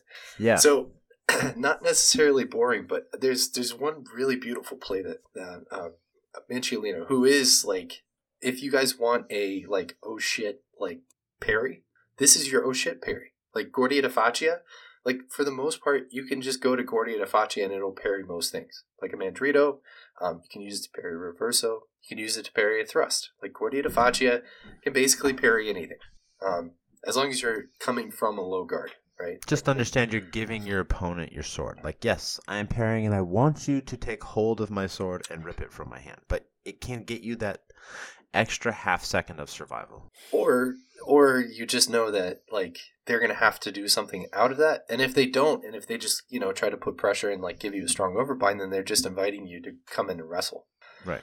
Yeah, and, And stop that's when- thrusts certainly are a thing in modern fencing still. So, oh god yeah yeah so, yeah, absolutely that's definitely That- the position to go in. right and so that's and and um Marozzo uses it that way. So that's one of his defenses from Codalunga Alta. You're just basically stepping in. You're going, you know, you're just meeting your opponent Guardia de Faccia and giving him a stop thrust to the face. Um, you know, we see that a lot through a lot of the Bolognese authors. But so the reason I say it's both is Manciolino has this one play in particular where you're parrying a reverso with Guardia de Faccia, which Mhm. chest open, right? You've got your Sure. uh, chest open in Guardia de Faccia, and then your opponent comes around and they try to give you a Mandrito, and all you have to do to close that inside line is close the back foot. So let that heel drop down to the ground and turn to then a, a sort of a chest off to the side or that closed position um, that we'd see from like Porta de Ferro Stretta. And you'll parry that Mandrito as well and stab them in the face in that contratempo opportunity, right? So in that in that sort of stop thrust action. Yeah. Um, so that, that's really kind of the beautiful thing about Guardia de Faccia, especially as your opponent is attacking you in your upper quarters, is that it has this versatility where you can add a hip component and you can basically just keep everything closed off. And then if you need to, you can always transform that into Guardia de Testa, or you can drop it down with a Mezzo Mandrito with just a simple half turn of the hand. So you can close, uh, or a Mezzo Reverso, right? Like it, it kind of has this it, it's like uh, it's almost like the queen, if you will, of of all your guards. Uh, the way that I see it, and that um, once you've brought it to bear in the game, um, it starts to have a lot of versatility where it's just a simple half turn and you can cover any line. Yeah. So Cool. Yeah, one last thing I would um, talk about very quickly is the body mechanics side of uh, the perspective. And that is if you want to exert force or push something, um, imagine pushing against the ground. So you can have like three positions that are really stable. The first would be like your standard push up position with both feet in the middle of your chest. You're pushing against the ground, it's fairly stable you can push fairly well. And especially for the two-handed sword, this is like usual, a very common position to be in. But then with the one-handed sword, that becomes not so feasible anymore because, well, you have that like, if you just push with one hand, well, your non-dominant shoulder wants to drop, right? Right. So what you're usually doing is getting into that profile position, pushing through the back foot, through the spine, being a nice profile, and you, just your your dominant hand, so the hand that is on the ground, and everything else is beh uh, behind that. As soon as you're turning a bit your body, you have again that like twerk, that that uh, rotational force that you can't um, that basically needs some kind of your energy to deal with. So it's always better, just in my opinion, to especially in Guardia di Faccia, being that nice frontal position, have the right hand right in front of the right shoulder to just push forward with the hand towards the incoming force. So that could be still like a bit on the diagonal towards the, the opponent's blow. And then your sword point can do whatever, right? But but you want to really like push with your whole body into that blow. And that also means that if your right hand is right in front of your right shoulder, if the opponent disengages around, like your false edge is still covering you, you almost need don't need to turn your hand any anything. You just need like the smallest turn of your body and your outside is already closed. As soon as your hand drifts towards the inside, that advantage goes away.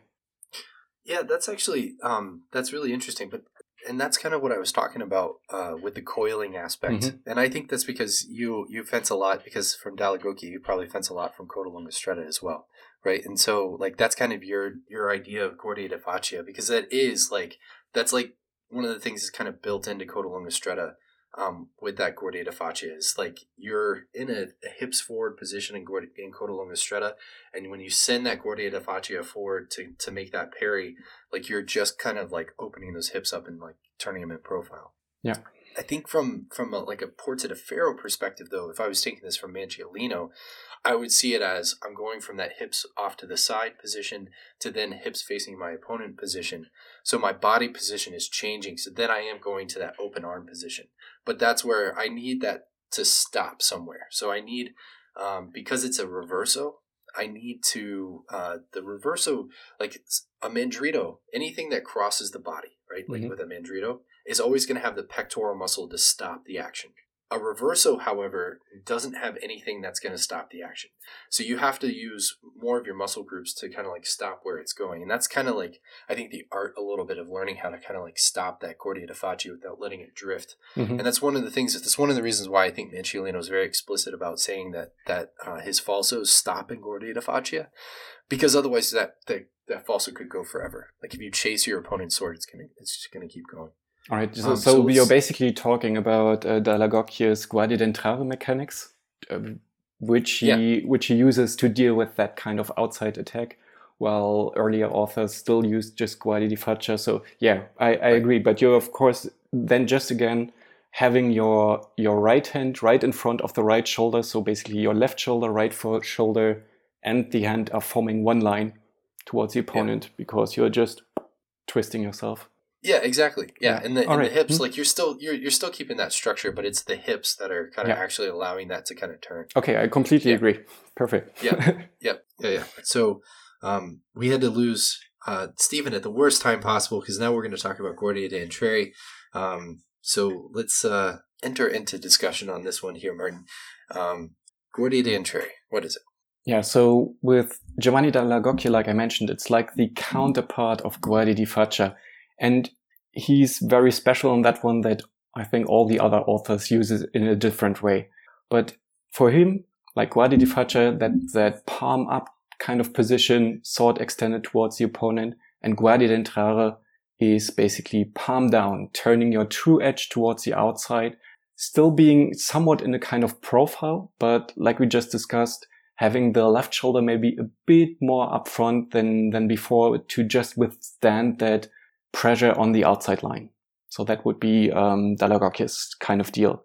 And I think with uh, Marozzo, well, it's uh, usually some kind of variant on inside on the inside guard where you're raising your hand towards the high inside line. So basically like like a counterpart to Guardia dell'Alicorno or Becca Cesa, Becca Possa.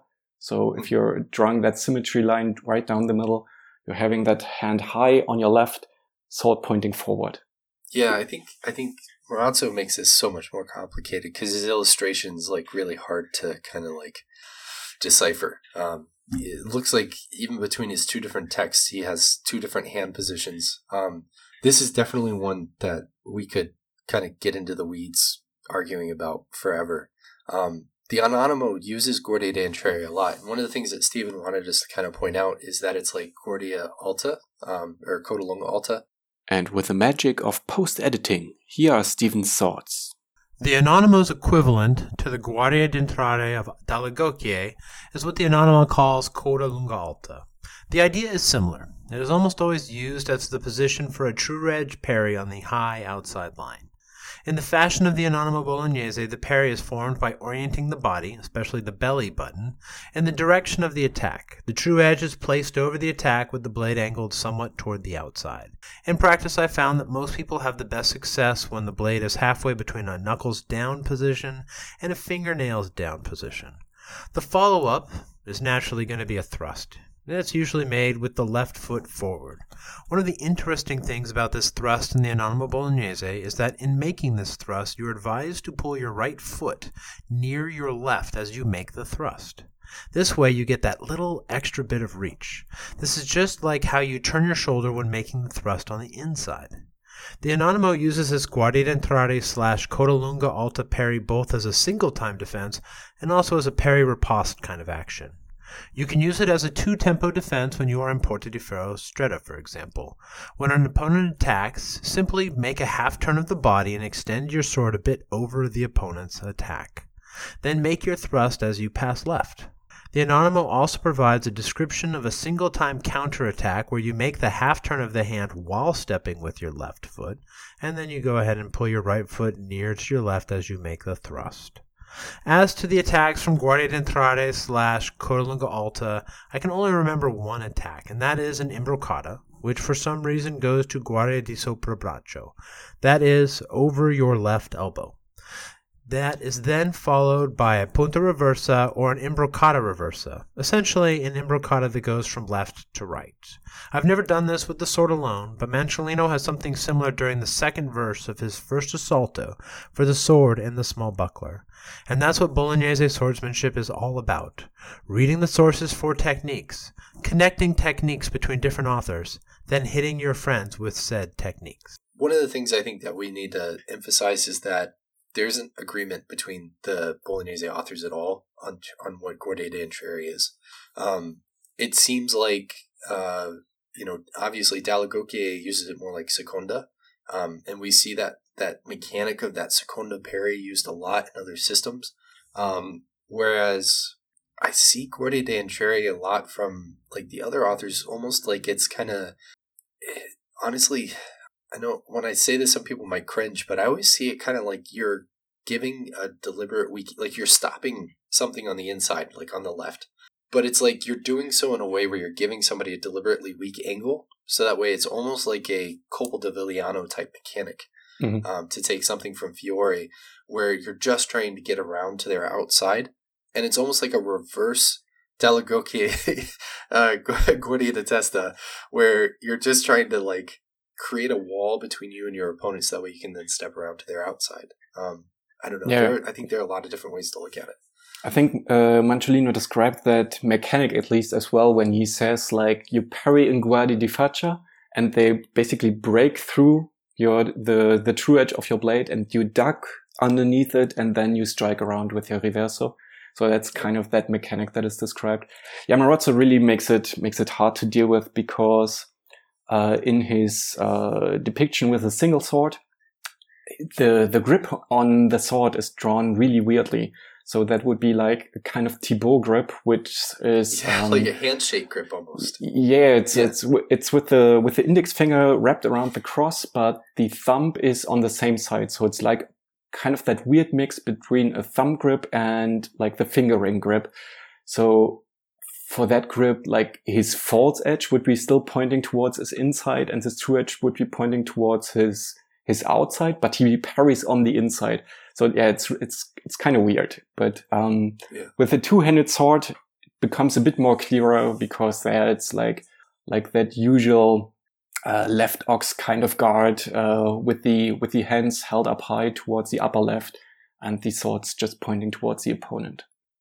And that's that's when it really starts to look like Fiore. Obviously, you've got Yeah. much more of a direct influence there because you're talking about a two-handed sword. But yeah, with the the single-handed sword, it's a a little more unclear. I I I love the mechanic of Dall'Agocchie's Gorde de Entreri though.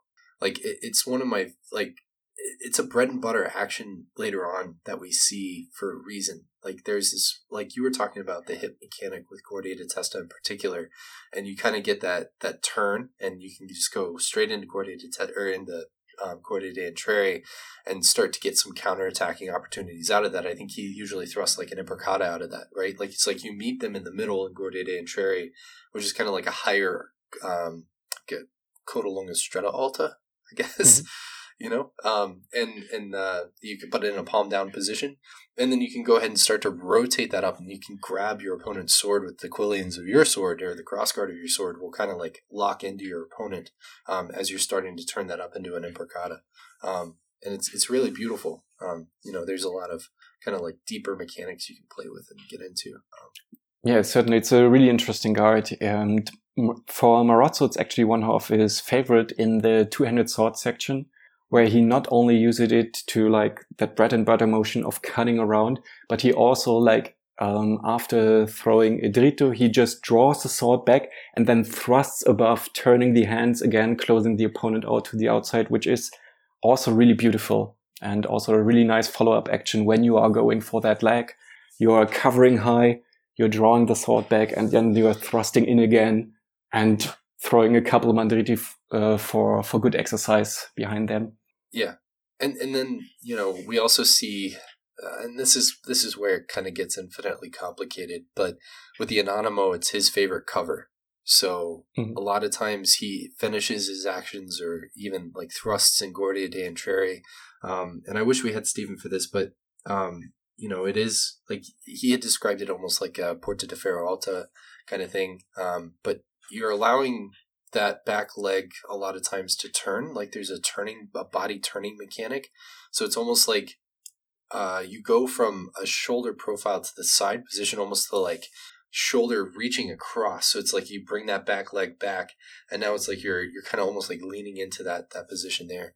And it allows for a really dynamic cover and a lot of structure and posture behind that cover um, when you can give that Guardia d'Entrare thrust or um, parry uh, but it is it, it does take it's not I don't I don't know if it's quite in corta. Um, so Mhm. we see that there's an incorta parry that we see in the rapier traditions. Um, and I think sometimes people will kind of exaggerate it a little bit to almost an incorta type position. Um, yeah, the, the the typical inquartata, which uh, where Yeah. you are almost like turning your back towards the opponent.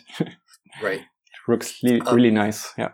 Yeah, yeah. Uh, Palladini and Agrippa have a thing that they do um, where instead of allowing the back foot to turn so much that the back turns towards the opponent, uh, they actually step out with the right leg when they go Mhm. into that in corte. So they're actually stepping into it with the, the right leg um, instead. And that defies how uh, the Anonymous kind of describes it a little bit because it's usually the, the left leg following the right foot. Yeah. But it could be. I don't know. Yeah, Fabris and Capoferro do that as well with both feet. They just do, uh, they call it differently. It's, I think it's scanso della vita or something like that. So a void of the body. Gotcha. Okay. Yeah. Very nice. Um, cool. So, I mean, yeah, unfortunately, Corte d'Entrée is one that, um, you know, will probably take some study and trying to understand from a foundational perspective. Unfortunately, it, it really depends on what author you're looking at. Mhm. Um, you know, Ma- Manciolino's like, I don't even bother. Yeah, definitely. If you're doing any author, you should look at what they have to say about Guardia Entrare and just go from there because it's not that uniform as the other guards are. All right, so let's talk about um, Sopra Braccio. So, Oprah? yeah, sopra braccio. Um, basically, it's just the opposite of sotto braccio, which is over the hand. So if you imagine having a buckler in your left hand, and now your your sword is on the left shoulder, so basically somewhere above your left hand, then it's probably in sopra braccio.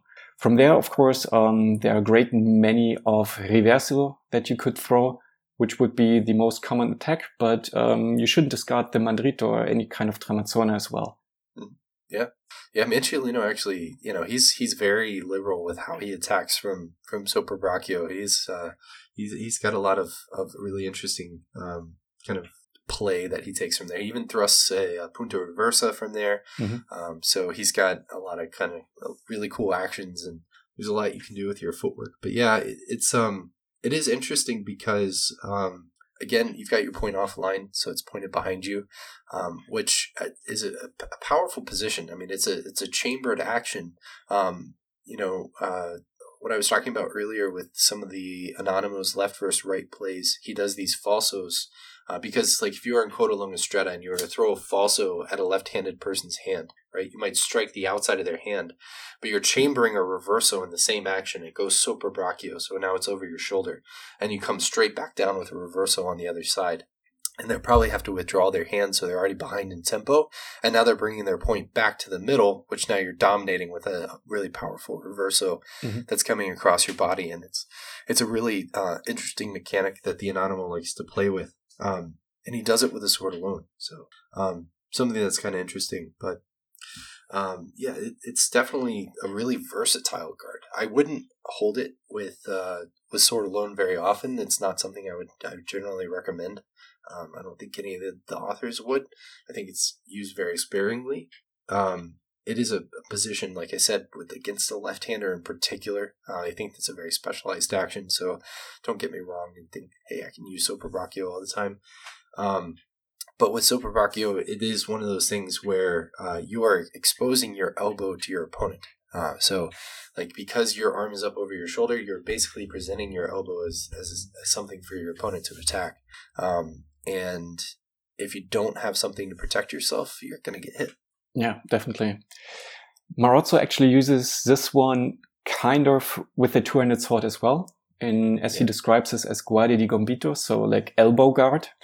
Yeah. so yeah. that after throwing a mandrito, he goes into there, and from there he then again throws another reverso to go back into the line. But yeah, if, imagine like you're pulling your mandrito all the way through above your left shoulder, then you're probably in that kind of guard. Nice. Um, so just to wrap this up, I want to kind of talk about something um, and a way to kind of condense this all down. So, um, one of the things that uh, Viggiani is really good at, um, this is where I think Viggiani is really important because he talks about the nature of the cards. So, you know, you have offensiva perfecta, you have defensiva perfecta. Um, and I've condensed everything down kind of into just a general admonition of like good practice of how to read people when they're in a guard. Because one of the things that we have to kind of get used to is where fencing is like if you start just going through and saying that person is in Guardia de Sopra Braccio in your head, you're going to get lost. You know, like analytically, you can't do that when you're fencing. Like you need to break things down into a faster mode.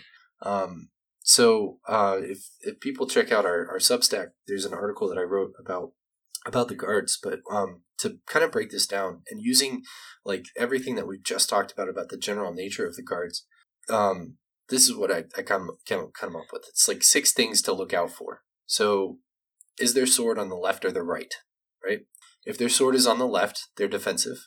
If their sword is on the right, they're offensive. That comes from uh, Viggiani. He talks about how if the sword is on the left, it's defensive. If it's on the right, it's offensive. Um, so you know nothing too controversial there um, in terms of like what we're talking about. Um, the next bit comes from Manciolino, but is their sword high or low? Mm-hmm. Um, if it's high, it's offensive. Um, if it's low, it's defensive, right? So, um, you know, it's uh, that's Manciolino says that you know the, the high guards are good for attacking, the low guards are good for defending, and the only natural attack from a low guard is a thrust, right? So you can see how you can start to just like by condensing this down and having this more tactical approach, you can have a view of how to quickly read what's going to happen, what's going to come from your opponent's guard. Because if it's anything outside of the norm or what would be natural, then generally it's going to come with a bigger tempo. So it's easier to read, right? So if your opponent defies convention, they are basically saying they're going to have to they're going to have to show you. So from a best practice perspective, this kind of helps you with that. And then of course we talked about whether or not the point is online or offline and what the sword can do where if the point is offline, it's most likely going to be a cut, right? It can be a thrust, mm-hmm. but again, they're going to have to do the unnatural thing, which is turn the hand, which is a tempo, to bring the point online to then thrust. And then um, if it's online, then it can give both a thrust and a cut. So you have six basic things that you can look for uh, with your opponent: is is their opponent is their sword on the left or the right? Is it high or low? Is the point online or offline? And if you look at those six things, um, you can generally tell what is going to happen uh, and, and how you, you'll know how to how to attack your opponent, right? Because if they're in an offensive guard, then they're not going to be good at giving defense, right? Um, if their point is offline, then you know that they're going to have to deliver a cut, which means that um, you know, falsata and, and feints and things like that are, are really nice because that's a big tempo coming through. So, I mean, there's a lot you can kind of like really kind of like dig into that a little bit further to get into the tactics, which we'll get into in the next episode. But uh, what do you think about that, Martin? Yeah, I really think that uh, some of the, the tactical approach uh, that the guards and the attacks um, are starting here quite nicely because, well, these are positions from where we are fighting and that has uh, has not to be forgotten. So we are always want to fulfill a purpose with a kind of movement, a kind of guard, and I really think that the guards that are named out here from the different authors, well, these are just like their way of fighting. They're, like I said, they present to us a lot of data, a lot of kind of information about that particular author, author like to fight. Because Viggiani also says, well, there are an infinite amount of guards because every infinitesimal movement, any any position could be named, and he goes on a great uh, tirade about calling them with animals uh, like Falcone, Alicorn, or something like that. So even referencing Vadi in there somewhere. So um, and he wants to to get you to think just about the essence because he wants uh, he also describes that he doesn't want to teach you for a whole year but just want to wants you to to understand the essence of his fencing play so yeah i think um, if we're talking about the the general bolognese guards it's it's great if you if you can memorize that any porta di ferro guard is on the inside any coda longa guard is on the outside then there's a bit of shenanigans which leg is forward, but um, usually with Porta di Ferro, the right leg is forward, Cinghiara Porta di Ferro, the left leg is forward. With Coda Longa, it's a bit strange again. And then there's uh, another modifier here, which is alta, stretta, or larga, which describes the height of the hand, basically.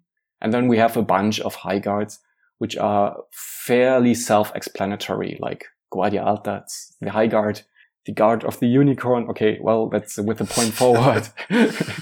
and Testa protects the head. Uh, Faccia, it's also with the point forward and protects the face very well. And Guardia Entrada, well, you better look at your author. yeah. Hey, um, I think that's the perfect way to wrap it up. That was that was awesome. Um, thanks again, Martin, and uh, we'll see you again for the next episode. Yeah, see you next time.